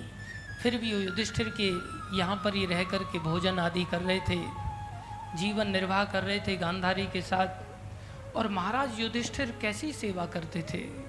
हर समय पांडवों में से कोई एक हाथ जोड़ करके खड़ा रहता था कि ताऊ श्री, हमारे लायक कोई सेवा हो तो बताइए। धृतराष्ट्र की सेवा करते थे, पिता मान करके सेवा करते थे। भीमसेन थोड़े से अलग मिजाज के थे। भीमसेन के प्रति घृणा भी करते थे धृतराष्ट्र। युद्ध की समाप्ति के बाद उन्होंने कहा, भीम के तरह मैं उसे गले मिलना चाहता हूँ। भगवान कृष्ण समझ गए कि धृतराष्ट्र गले फले कुछ नहीं मिलना चाहते। गले मिलने के बहाने ये मार डालना चाहते हैं। इनके अंदर रोष भरा पड़ा है अपने पुत्रों की हत्या के कारण। भगवान ने पहले ही लोहे की प्रतिमा बना के रखी थी, विशाल काय भीमसेन के बराबर। उसी को आगे कर दिया। धृतराष्ट्र ने गले मिला और एकदम से इतना ताकत लगा के दबाया कि चूर्ण बना दिया उस प्रतिमा का ही। भीमसेन बड़े प्रसन्न हुए, बच गए आज कृष्ण कृपा से। नहीं तो आज इसकी जगह पे हमारा ही चूरन बनने वाला था। तब से भीमसेन थोड़े नज़दीक जाना अवॉइड करते थे। लेकिन सेवा फिर भी वो भी आके करते थे। भीमसेन दूर से ही थाली सरका देते थे। ताऊश्री, ये लो, खीर खाओ। और देखो, इसमें कोई जहर फेर नहीं मिला है। आप निश्चिंत होकर के खाइए। टोंट मारते थे।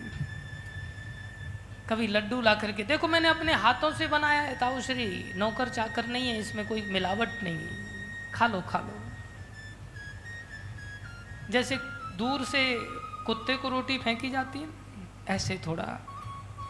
धृतराष्ट्र की यह हालत विदुर जी ने देखा। अब तो विदुर जी ने बड़ा क्रोध किया। धिकार है तुम्हारे जीवन को। जिन पांडवों ने तुम्हारे सारे वंश का नाश कर दिया, आज तुम उसी घर में उन्हीं की रोटियों पर पल रहे हो। उन्हीं के टुकड़ों पर जीवन निर्वाह कर रहे हो। कुछ होश है जीवन का? अरे, काल तुम्हारे सर पे मडरा रहा है, सातवें दिन तुम्हारी मृत्यु है, तुम्हारे पाप कर्म इतने भयानक हैं। याद करो जरा पाप कर्मों का। यज्ञ जन्मा द्रौपदी को तुमने भरी सभा में नग्न किया था। क्या उस पाप से दुनिया में तुम्हें कोई बचा सकता है? कितने कल्पों तक तुम्हें नरक में सड़ना पड़ेगा? कोई उद्धार का उपाय नहीं है। आज तुम कुत्ते की तरह घर में यहाँ पाले तो रहे हो। भीमसेन तुम्हारे ऊपर रोटी के टुकड़े जैसे कुत्ते को फेंकते हैं। ऐसे तुम्हें डाल करके तुम्हारा निर्वाह कर रहे हैं। होश है। अभी भी मौका है। बचा सकते हो तो बचा लो। आज धृतराष्ट्र बिल्कुल शांत होकर के सुन रहे थे। आज से पहले कभी सुनते नहीं थे। कहते थे, तुम पक्षपाती हो, पांडवों का पक्ष लेते हो। लेकिन आज धृतराष्ट्र को ये बात समझ आ रही थी कि आज तक विदुर जी ने जो कहा, वही घटित हुआ था। इसलिए विदुर सत्य कह रहा है, सातवें दिन मृत्यु है तो मृत्यु है सर पे। हम लोग तो जानते ही नहीं हमारे सर पे कब मौत आने वाली। बोले, छोड़ दो ये महल, छोड़ दो ये सुख आदि सब। क्या करूँ भैया?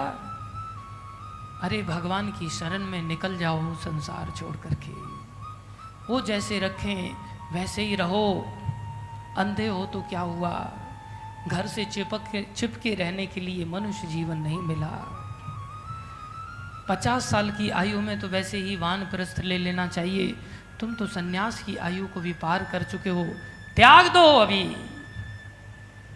देखो कैसी शिक्षा दिया। हम लोग तो जैसे गुड़ गुड़, जैसे गुड़ का कीड़ा होता है ना, चींटा जिसको कहते हैं, चींटा गुड़ से ऐसे चिपक जाता है कि उसको छुड़ाओ ना तो उसकी मुंडी अलग हो जाती, लेकिन गुड़ को छोड़ता नहीं है वो। मर जाता है। ऐसे हम लोग संसार में चिपके रहते। बोले, अभी भी मौका है। भगवान की शरण बड़ी है। अगर तुम शरण में चले जाओगे, तुम्हारे सारे पापों से मुक्त हो जाओगे। भगवान इतने दयालु हैं। सारे संसार के ब्राह्मणों का हत्यारा भी अगर कोई भगवान की शरण में आ जाए, भगवान उस शरण में आने वाले व्यक्ति को भी अंदर ले लेते हैं। उसके लिए भी दरवाज़ा बंद नहीं करते। ऐसे दयालु भगवान के भरोसे छोड़ दो। हरि शरणम हरि शरणम हरि शरणम हरि शरणम शरणम, हरि शरणम हरि शरणम, हरि शरण। दयालो राम की शरणम कृपालो, कृष्ण की शरणम दयालो, राम की शरणम कृपालो, कृष्ण की शरणम उनकी शरण में चले जाओ। कम्बा दयालु, ऐसा दयालु कौन मिलेगा जिन्होंने पूतना को भी उद्धार कर दिया, अपनी माँ बना लिया। क्या आपको वो शरण में नहीं लेंगे? छोड़ दो। प्रभाव पड़ा। बड़ी कठोर वाणी थी आज विदुर जी की। सब हृदय में तीर की तरह जा रही थी। और ये सारा दृश्य गांधारी भी देख रही थी, गांधारी समझ रही थी, आज ये बातें इनके अंदर जा रही हैं। उसी रात धृतराष्ट्र को नींद कहाँ आई? मध्य रात्रि में मौका पाकर के उठ गए। जैसे ही खड़े हुए, गांधारी ने हाथ पकड़ लिया, प्रभु, क्या हमारा उद्धार का अधिकार नहीं है? हम भी आपके साथ चलेंगे। ले चलो। दोनों पति पत्नी महल के गुप्त द्वार से वन में प्रवेश कर गए। सुबह महाराज युधिष्ठिर प्रणाम करने आते थे, रोज पैर छूने आते थे। देखा ताऊ श्री नहीं है, ताई श्री नहीं है। माँ बाप की तरह समझते थे, रोने लग गए। संजय से पूछा, अरे भैया संजय, ताऊ को कहीं देखा? हमारे ताऊ अंधे बेचारे कहाँ चले गए? सारे महल में कहीं दिखाई नहीं देते। महल से बाहर जाकर के कहीं गंगा में तो नहीं छलांग लगा दिया। कहीं कोई हिंसक जानवर तो नहीं उठा करके ले गया जंगल से। कहाँ चले गए ताऊ? बड़े बेरह में रोने लग गए। इतनी देर में नारद जी प्रकट हुए, अरे चिंता मत करो आज उन्होंने निर्णय लिया है। विदुर जी की कृपा से आज उन्होंने संसार छोड़ करके सारे पापों से भगवान की शरण में जाने से मुक्त हो गए हैं। आज वो ऐसी जगह पर शरीर त्याग करेंगे जहाँ उनको कोई पानी देने वाला भी नहीं होगा, जिससे कि उनको किसी की याद नहीं आएगी। वो केवल कृष्ण की याद में ही अपने देह का त्याग कर पाएँगे। आप उनका शोक करना छोड़ दो। वो दोनों ही निश्चित रूप से उद्धार को प्राप्त होंगे। ऐसा सांत्वना प्राप्त करके महाराज युधिष्ठिर अपने शासन में लग जाते हैं और यहाँ से शिक्षा देते हैं कि एक भक्त एक भक्त अगर भाई भी हो तो कैसे पापी व्यक्ति का भी उद्धार कर सकता है? हरि शरणम हरि शरणम हरि शरणम हरि शरणम। शरणम शरणं, हरि हरि दयालु राम की शरणम कृपालु कृष्ण की शरणम दयालु राम की शरणम कृपालु कृष्ण की शरणं। याद रखो गुरुजन, अगर हमें कभी डांट फटकार लगाए तो हमारा सौभाग्य है। हम लोग जब वो प्यार करते हैं तो अच्छे लगते हैं और जब डांट फटकार लगाते हैं तो हम गुरु को ही छोड़ के चले जाते हैं। नहीं, अगर वो डांट फटकार लगा रहे हैं, समझ लो वो हमें अपना समझ रहे हैं। हमारा उद्धार निश्चित है। हरे कृष्णा, हरे कृष्ण कृष्ण कृष्ण, हरे हरे हरे राम हरे राम राम राम, हरे हरे। हरे कृष्ण, हरे कृष्णा कृष्णा कृष्णा, हरे हरे हरे राम हरे राम राम राम, हरे हरे। इधर विदुर जी जब आए तो पूछा धृतराष्ट्र ये महाराज युधिष्ठिर ने काका श्री, आप तो बड़े तीर्थों में भ्रमण करके आए हैं, तीर्थों को पवित्र करके आए हैं। आप द्वारका भी गए होंगे। आप कृपा करके वहाँ का भी समाचार सुनाइए। कृष्ण कैसे हैं? दाऊ भैया कैसे हैं? देव की वसुदेव आदि उद्धव आदि सब कैसे हैं? लेकिन कृष्ण का तो उनको पहले ही पता था कि कृष्ण तो जा चुके हैं। विदुर जी ने नहीं बताया। क्योंकि विदुर जी जानते थे, ये कृष्ण के विरह को सहन नहीं कर सकते। छुपा गए बात को। और विदुर जी धृतराष्ट्र का उद्धार करके चले गए। और कृष्ण गति को प्राप्त किया, भजन किया, वैष्णव पद को पाया और भगवान के धाम को गमन कर गए। इधर अर्जुन को महाराज युधिष्ठिर ने पहले ही भेजा था, अरे भैया, अर्जुन, जाओ तुम, द्वारिका बहुत दिन हो गए, भगवान को आए हुए, द्वारिका का समाचार कुछ नहीं मिल, प्राप्त हो रहा है, जाओ, पता करके आओ। अर्जुन आए, अर्जुन का मुँह लटका हुआ, उदास एकदम से दुखी। अर्जुन को देखते ही महाराज युधिष्ठिर आश्चर्य में प्रश्न करने लगे, अरे अर्जुन, तुम्हारा मुख का तेज कहाँ चला गया? क्या तुमने किसी शरणागत व्यक्ति को शरण नहीं दिया? क्या तुमने किसी वृद्ध व्यक्ति से पहले ही भोजन आदि ग्रहण कर लिया? क्या तुमने किसी बालक को संतुष्ट नहीं किया? क्या तुमने किसी अगम्य स्त्री के साथ गमन तो नहीं किया है? क्या किसी शरणागत व्यक्ति की तुमने रक्षा नहीं की, ऐसा कोई अपरा, अपराध तो नहीं हो गया तुमसे? क्या हुआ तुम्हारा तेज? कहाँ चला गया सारा? अर्जुन बोले, भैया, मेरे साथ तो बहुत बड़ा धोखा हो गया। क्या धोखा? वो बोले, भगवान श्री कृष्ण इस धराधाम को छोड़ करके चले गए। मैं पहुँचा तो वहाँ जा कर के देखा, सब यदुवंशियों को भगवान ने अपने धाम में लीला करते हुए गमन करा दिया। अब तो वहाँ कोई भी नहीं है। मेरी जो शक्ति थी, जिनके बल से मैंने शंकर भगवान को युद्ध में प्रसन्न किया था, जिनकी शक्ति से मैं इस शरीर के साथ ही स्वर्ग में चला गया था, जिनके साथ, जिनकी शक्ति से मैंने भगवान परशुराम के साथ युद्ध में उनको प्रसन्न किया। भगवान, मैंने उनकी शक्ति से क्या क्या नहीं किया। मैंने मैं नामक दानव को खांडव वन जलाया। मैंने इंद्रदेव के साथ उनको खांडव वन को जलाने में सहायता किया।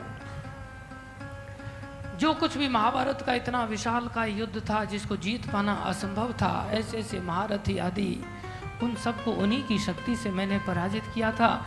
हम सब का जो तेज थे, वो श्री कृष्ण आज वो श्री कृष्ण नहीं रहे। भगवान ने लीला संवरण कर लिया। जैसे ही सुना, एकदम से कठारा कुठारा घात जैसे बिजली कड़क गई हो। एकदम से उसी समय राजा परीक्षित को परीक्षित बना, राजा बना दिया और राजा बना करके स्वर्गारोहण की तैयारी करके सारा राजपाट का त्याग कर दिया। देखो, संसार में हम सब भोगों को भोगना चाहते हैं, राजा बनना चाहते हैं, लेकिन उसके पीछे हमारी भावना रहती है कि हम सब राजपाट के सुख भोगना चाहते हैं। इसलिए ऐसे राजा लोग छोड़ना नहीं चाहते कुर्सी। इनको जब गोली मार दी जाती, तभी छोड़ते हैं, वैसे नहीं छोड़ते। लेकिन यहाँ तो इतना प्रेम था कि उस प्रेम के कारण उन्होंने सब राजपाट छोड़ दिया और आपकी इसी देवभूमि की ओर पाँचों भाई द्रौपदी को साथ लेकर के निकल पड़े। और कैसी विरक्ति, कैसा मन कृष्ण में लगा दिया, अभी कोई आसक्ति किसी में नहीं रखता है। आगे जा रहे हैं। सबसे पहले द्रौपदी गिर पड़ी पीछे से आवाज़ लगाई, अर्जुन ने, भैया, यज्ञ जन्मा द्रौपदी, जिनके लिए हमने महाभारत जैसा भीषण युद्ध किया, वो गिर पड़ी है। महाराज युधिष्ठिर कहते हैं, पीछे मुड़ के मत देखो, आगे बढ़ो। आगे चल करके सहदेव गिर पड़े, भैया, सहदेव गिर पड़े मातृ नंदन सहदेव, आपके लाडले। बोले, कोई बात नहीं। ये यात्रा तो अकेले ही तय करनी पड़ती है भाई। इसमें पीछे मुड़ के मत देखो, आगे बढ़ो। नकुल गिरे, अर्जुन गिरे, भीम बोले, भैया, अर्जुन गांडीवधारी, अर्जुन कृष्ण के सखा अर्जुन गिर पड़े। कोई बात नहीं, आगे चलो। भीमसेन गिरे, महाराज युधिष्ठिर ने पीछे मुड़ के नहीं देखा। एक कुत्ता भी साथ में चल रहा था। स्वर्ग के द्वार पर पहुँचे वहाँ पर द्वारपाल खड़े होकर के कहते हैं, अरे, ये कुत्ता अंदर प्रवेश नहीं कर सकता, आपको कुत्ते को छोड़ना पड़ेगा। महाराज युधिष्ठिर के कुत्ते को मैं नहीं छोड़ सकता। अब कोई प्रश्न कर सकता है पाँच पाँच भाइयों के साथ में पत्नी को भी छोड़ दिया और कुत्ते को नहीं छोड़ रहे हैं? बोले हाँ भक्त ऐसे ही होते हैं। भक्तों का हृदय इतना कोमल होता है, इतना कोमल होता है कि जीव मात्र का ध्यान रखते हैं वो। साथ में इतना कठोर भी होता है कि जहाँ मोह उत्पन्न होने की संभावना होती है, ऐसी जगह पर अपने हृदय को वज्र की तरह कठोर बना लेते हैं। इसलिए जहाँ मोह उत्पन्न हो, वहाँ दया नहीं करते, वो मोहज दया कहलाती है। ऐसी दया नहीं करनी चाहिए। और ये सब पार्षद थे भगवान के। गिरे तो मतलब ये नहीं कि संसार में ही रह गए, सब भगवान के धाम को गमन किए। कुत्ते ने जब ये देखा तो कुत्ता गायब हो गया, धर्मराज प्रकट हो गए। बोले, मैं तो तुम्हारे हृदय की परीक्षा लेना चाह रहा था कि तुम्हारा हृदय कितना दया से परिपूर्ण है। भगवान के भक्त ऐसे ही होते हैं। क्योंकि भगवान दयालु हैं तो भगवान के भक्त भी दयालु हैं। वो सब पर दया करते हैं। इसलिए हमें भक्तों का आश्रय लेकर के अपने जीवन को भक्ति में बना करके सफल बनाना चाहिए। हरि भजले हरी भजले हरी भजने का मौका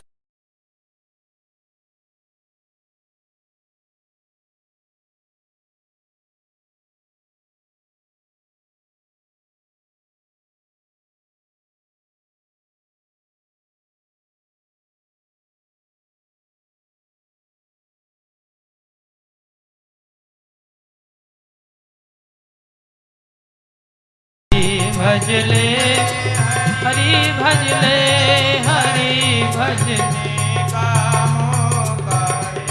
प्रभु गुण गा, प्रभु गुण गाये मौका भी अनोखा है। प्रभु गुण गा, प्रभु गुण गाये मौका ये अनोखा मौका है हम सबके पास। ये जीवन तो जा ही रहा है। इस जीवन में हम चाहें तो कृष्ण प्रेम प्राप्त कर सकते हैं, जो हमने पहले ही दिन बताया था। यही इस जीवन का लक्ष्य है। चला जा, रहा संसार, टिकट लिए तैयार बैठो जी। चला जा, रहा संसार टिकट लिए, तैयार बैठो जी।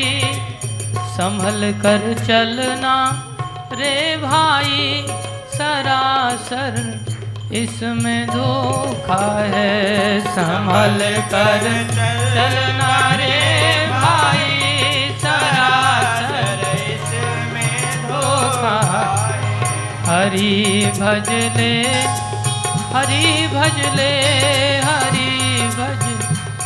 का मौका है। हरि भजले हरि भजने का मौका नहीं माता, पिता, बंधु, जगत में साथी कोई तेरा नहीं।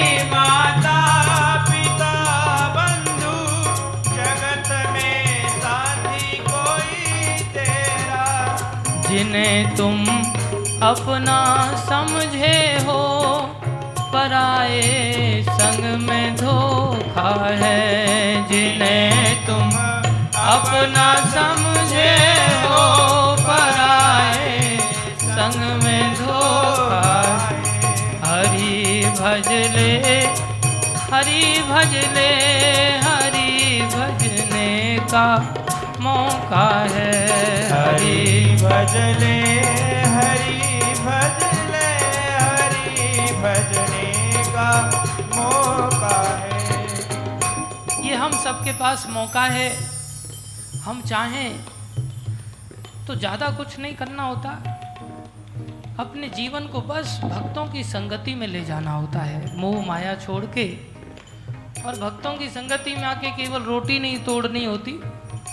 भक्तों की संगति में आकर के अधिक से अधिक समय हमारा कथा कीर्तन में जाए। हरे कृष्ण हरे कृष्ण कृष्ण कृष्ण हरे हरे हरे राम हरे राम राम राम हरे हरे हरे कृष्ण। हरे कृष्ण कृष्ण कृष्ण हरे हरे हरे राम हरे राम राम राम हरे हरे। महाराज परीक्षित पांडवों के कृपा पात्र हैं। ऐसे भक्त हैं जिनकी रक्षा गर्भ में ही भगवान ने किया है। बचपन से ही भक्त हैं। प्रकट हुए। उनका नाम विष्णु रात रखा गया जो भगवान विष्णु के द्वारा रक्षित हुए गर्भ में। बाहर आते ही बालक प्राय अपनी माँ को देखता है माँ को पहचानने लगता है। बाद में कोई व्यक्ति आता है तो उसको घूर घूर के देखता है, ये मेरी माँ है क्या? लेकिन यहाँ परीक्षित महाराज ने तो सबसे पहले भगवान के ही दर्शन कर लिए थे गर्भ में। अब तो बाहर आकर के भी वो वही परीक्षण करते थे, मेरी माँ कौन सी है? अर्थात भगवान कौन है इनमें से? इसलिए उनका नाम परीक्षित रखा गया। जो बचपन से ही, गर्भ से ही भक्त हो, उसके लक्षणों का वर्णन कौन कर सकता है? महाराज परीक्षित का ऐसा शासन ऐसा शासन कि भगवान के धाम गमन करते ही कलयुग आ गया। और पांडव लोग राजा बना करके चले गए। लेकिन फिर भी कलयुग का प्रवेश नहीं हुआ। कलयुग आ गया, लेकिन प्रभाव नहीं हुआ पूरे राज्य में। ऐसा सख्त शासन वास्तव में राजा का अर्थ ही ये होता है। इस सृष्टि को भगवान ने बनाया है, जिसमें भगवान ने शास्त्र दिए हैं। बोले, तुम शास्त्र के अनुसार जीवन जियो और मेरे धाम वापस आ जाओ। इस कुंठ जगत से, इस कष्ट वाले जगत से निकल के वैकुंठ को आ जाओ। कैसे आओगे धर्म का पालन करने से? धर्म क्या है? शास्त्र में जो बताए गए नियम कानून है। शास्त्रों में सबसे बड़ा शास्त्र क्या है बोले ये भागवत? सभी पुंसाम परो धर्मो। इसमें तो परम धर्म सिखाया जाता है। इसमें तो भागवत धर्म सिखाया जाता है। जिसको प्रहलाद महाराज ने भी कहा है कौमारम आचरते प्राज्ञो।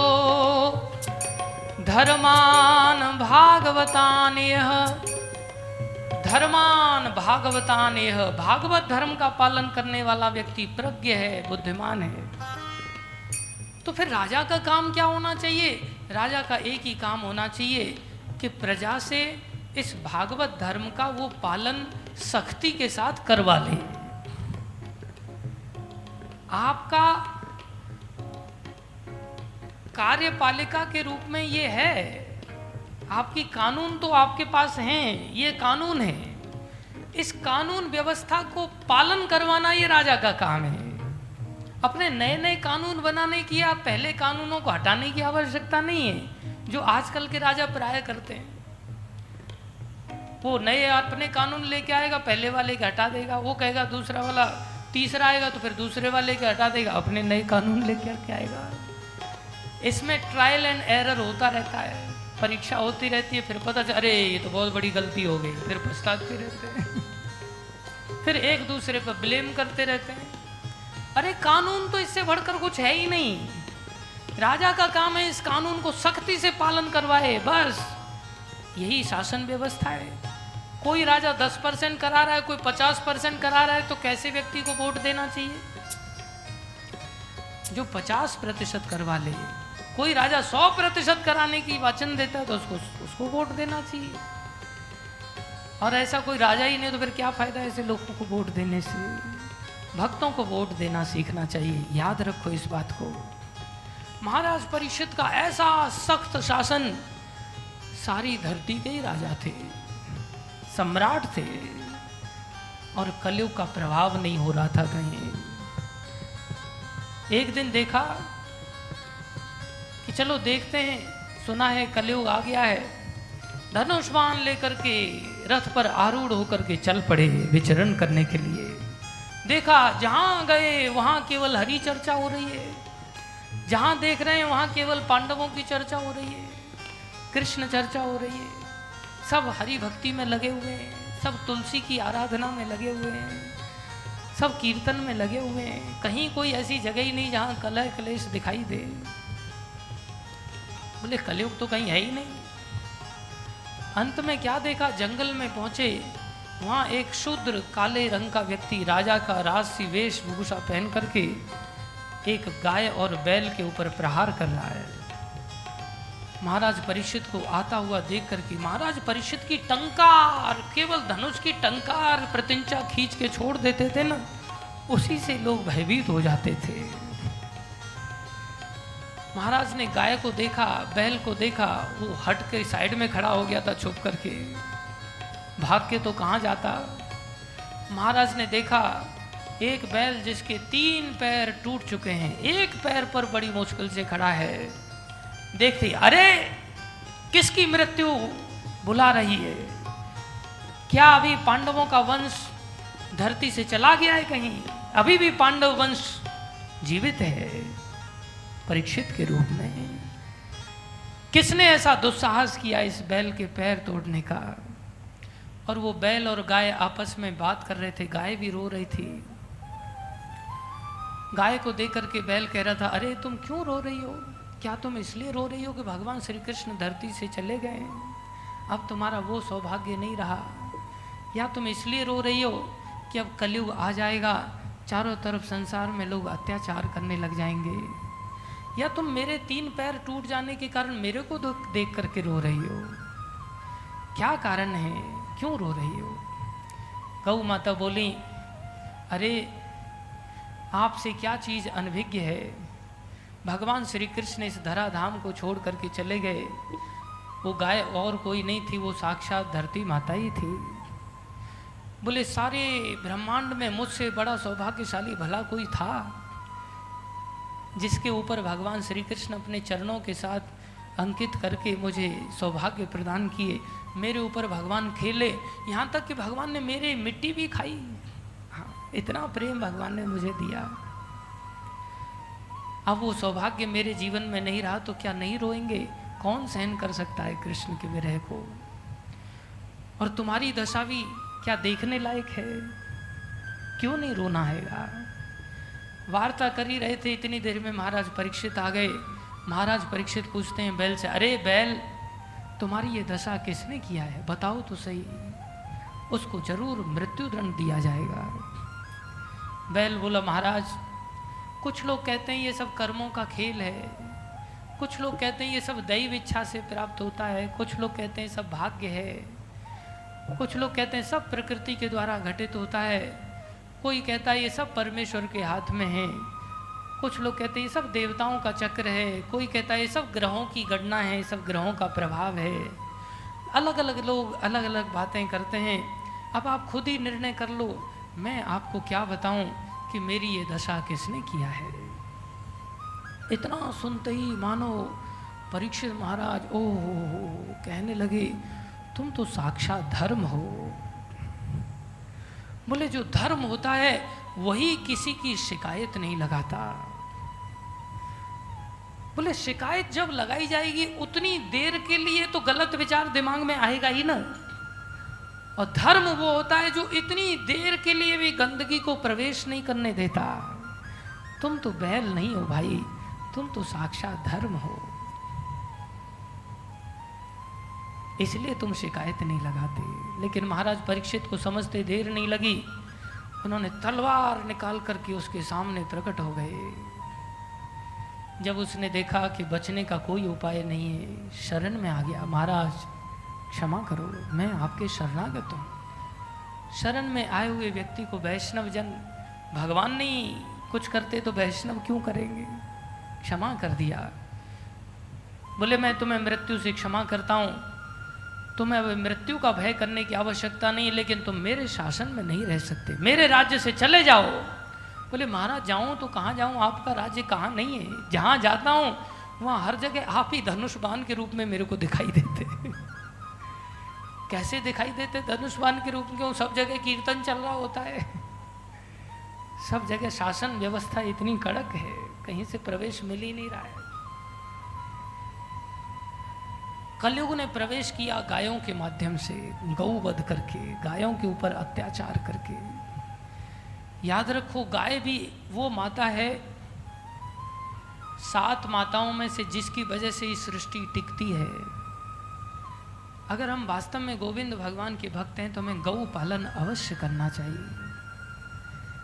हम सोचें कि हम तो गाय काटते नहीं हैं, लेकिन हम गाय पालन नहीं करते, इसलिए गाय कटने के लिए जाती है। हम कारण हैं गाय कटने के।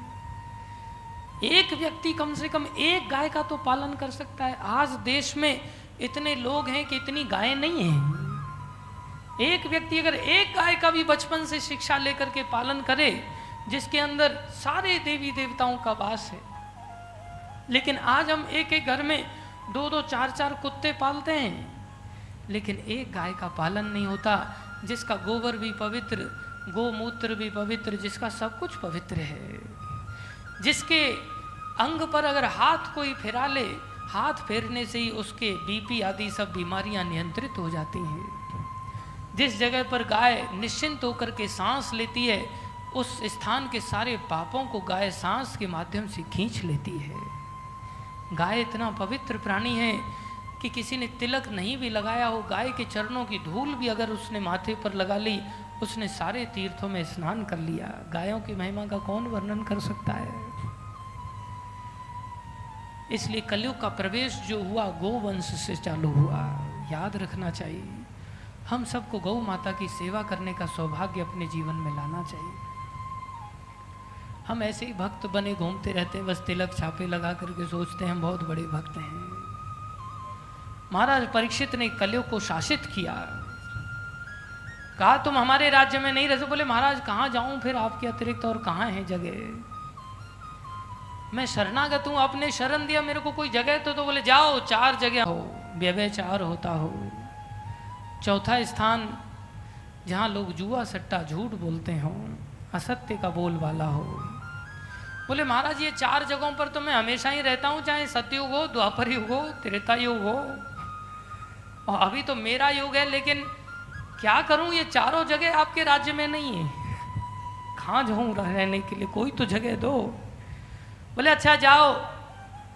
स्वर्ण में जाकर के वास करो, जो अवैध रीति से कमाया जाता हो। अवैध धन जो कमाया जाता है, और धन की करेंसी सोने से ही डिसाइड होती है। गोल्ड के साथ करेंसी का डिसीज़न लिया जाता है। बोले, अवैध धन जो स्वर्ण है, मेरी प्रजा उसमें कोई आकर्षित नहीं है। तुम उसमें जाकर के वास करो। उसको मौका मिला, स्वर्ण में वास किया उसने। महाराज परीक्षित, एक भक्त की कैसी शक्ति? अगर घर में एक भक्त ऐसा पैदा हो जाए तो घर में कलयुग नहीं आएगा। कलयुग मतलब कलह का योग, चारों तरफ़ कलह कलह, लड़ाई झगड़े। और भक्त हो गए तो प्रेम का योग, क्योंकि भगवान प्रेम के स्वरूप है। लेकिन हम लोग नहीं समझते। हर हालत में भक्ति करनी चाहिए तो फिर कलयुग का प्रभाव नहीं होगा। जैसे तुकाराम जी थे, उनकी पत्नी रुखाबाई फिर भी वो कीर्तन में लगे रहते थे उनका स्वभाव भी रूखा था। तुकाराम जी कीर्तन कर रहे हैं, महाराष्ट्र में संत हुए हैं। साथ में बहुत सारे लोग हैं। रुखाबाई मटका लेकर के पानी भरने जा रही हैं।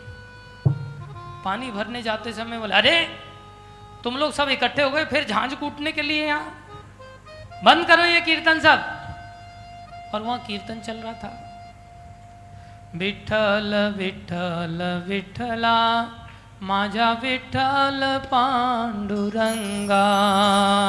विठल विठ्ठला, माझा विठ्ठल पांडुरंगा।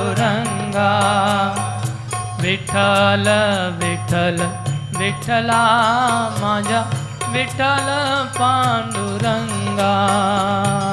विठ्ठल विठ्ठल, विठ्ठला माझा, विठ्ठल पांडुरंगा। भगवान को महाराष्ट्र में विठ्ठल भगवान कहते हैं।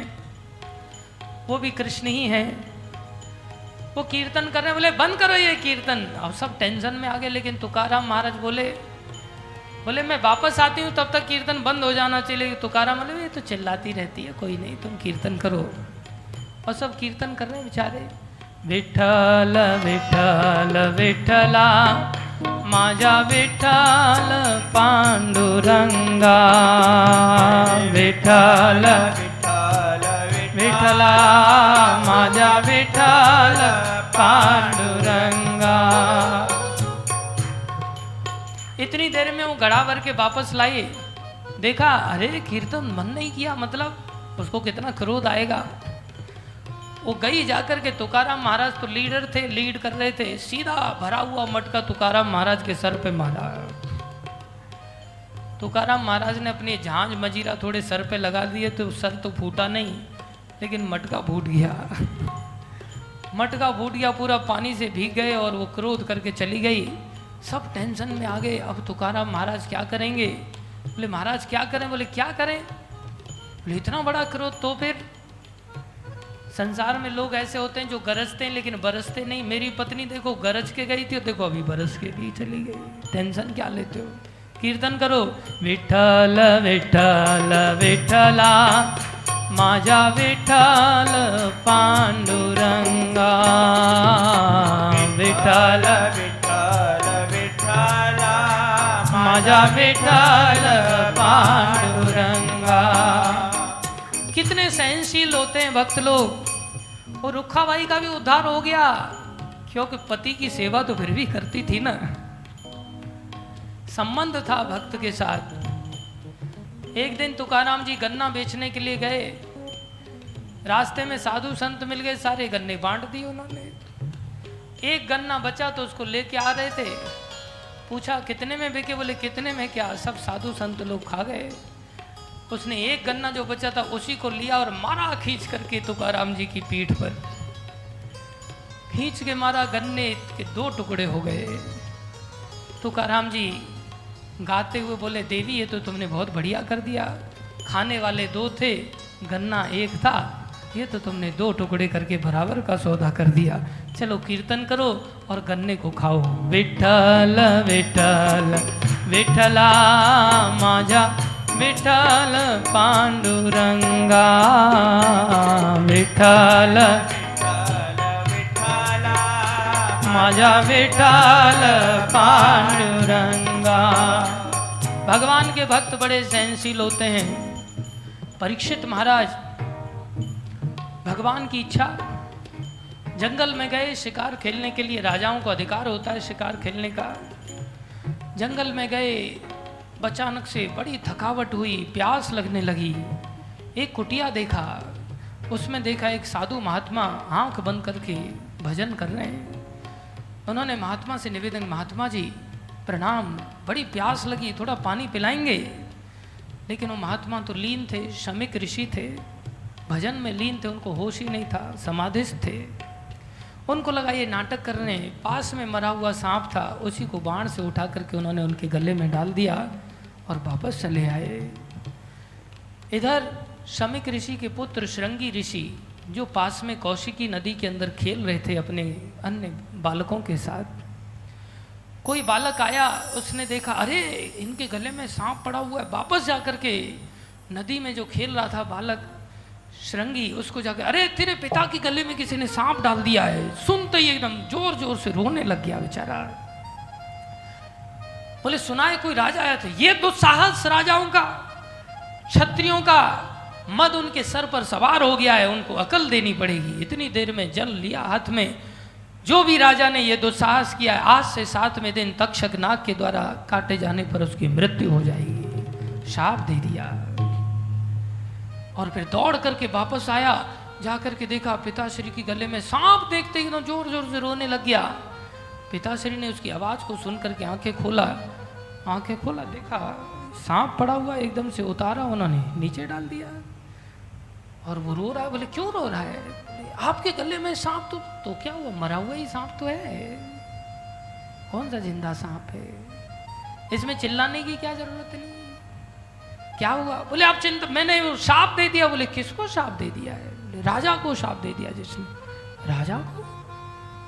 एक ही तो राजा है, परीक्षित राजा सारे संसार में। तूने शाप दे दिया उनको? हाँ मैंने शाप दे दिया। सातवें दिन उसको सांप के द्वारा ही काटे जाने पर मृत्यु को प्राप्त हो जाएगा।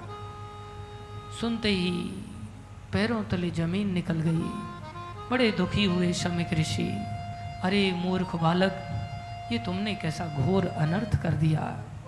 एक ही तो राजा था जिसकी बदौलत आज कलयुग से सारा संसार बचा हुआ था। अब इस कलयुग से संसार को कौन बचाएगा? इतना महाभागवत वैष्णव शक्तिशाली राजा तुमने कितना बड़ा अनर्थ कर दिया। सबके लिए नरक के रास्ते खोल दिए तुमने। और ऐसे भक्त के प्रति अपराध किया तुमने, जिनको कि भगवान भी क्षमा नहीं करते। भक्तों के प्रति अपराध को भगवान कैसे क्षमा करेंगे? मैं तो चाहता हूँ, राजा भी तुम्हें शाप दे दे, बदले में तो तुम्हारा मंगल हो जाए। लेकिन वो राजा परीक्षित हैं, भाई, साधारण राजा नहीं है। भक्त कैसे होते हैं? तिरस्कृता, विप्रलब्धा, शब्दा, क्षिप्ता, हतापि, न तस्य प्रतिकुर्वन्ति। तद्भक्ता प्रभवो अपि भगवान के भक्त तो होते तिरस्कृता, उनको तिरस्कार किया जाए, अपमान किया जाए, विप्रलब्धा उनको ठगा जाए, शप्ता उनको शाप दे दिया जाए, क्षिप्ता उनके ऊपर क्रोध किया जाए, हता अपि उनको मार दिया जाए जान से, न तस्य प्रतिकुर्वन्ति फिर भी बदला नहीं लेना चाहते।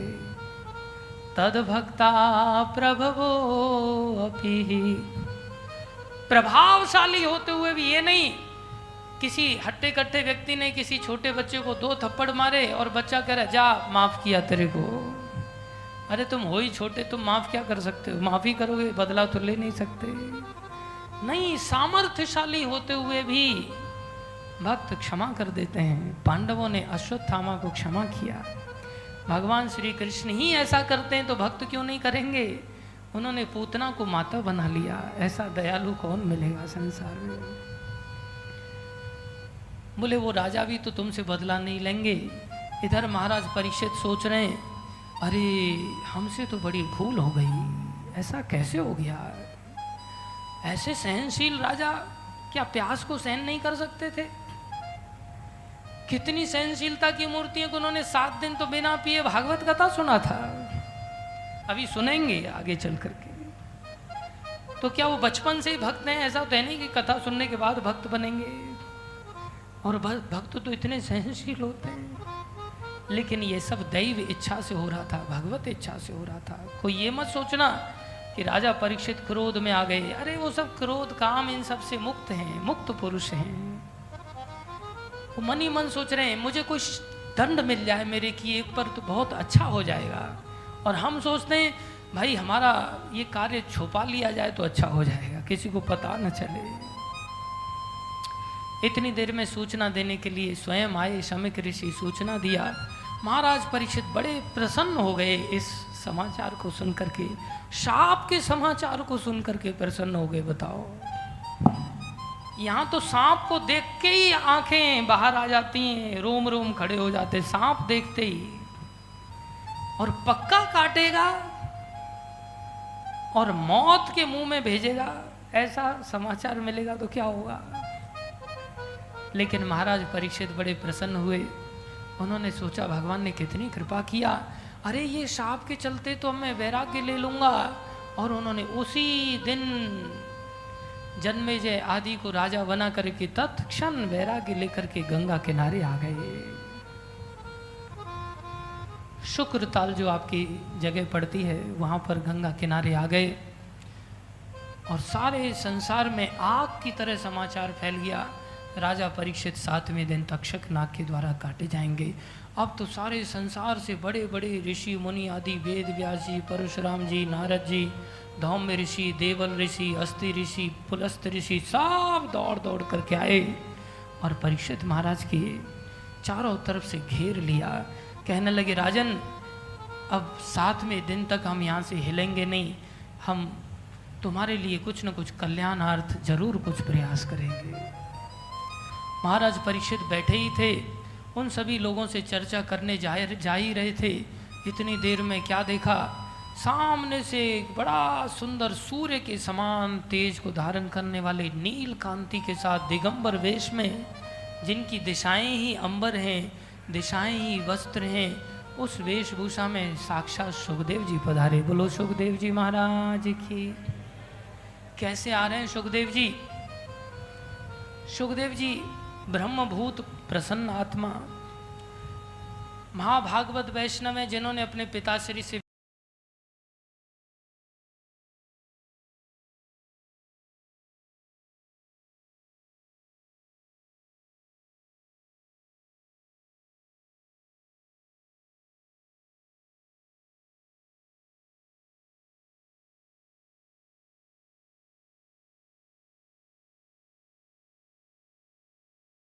हर स्त्री उनकी ओर आकर्षित है।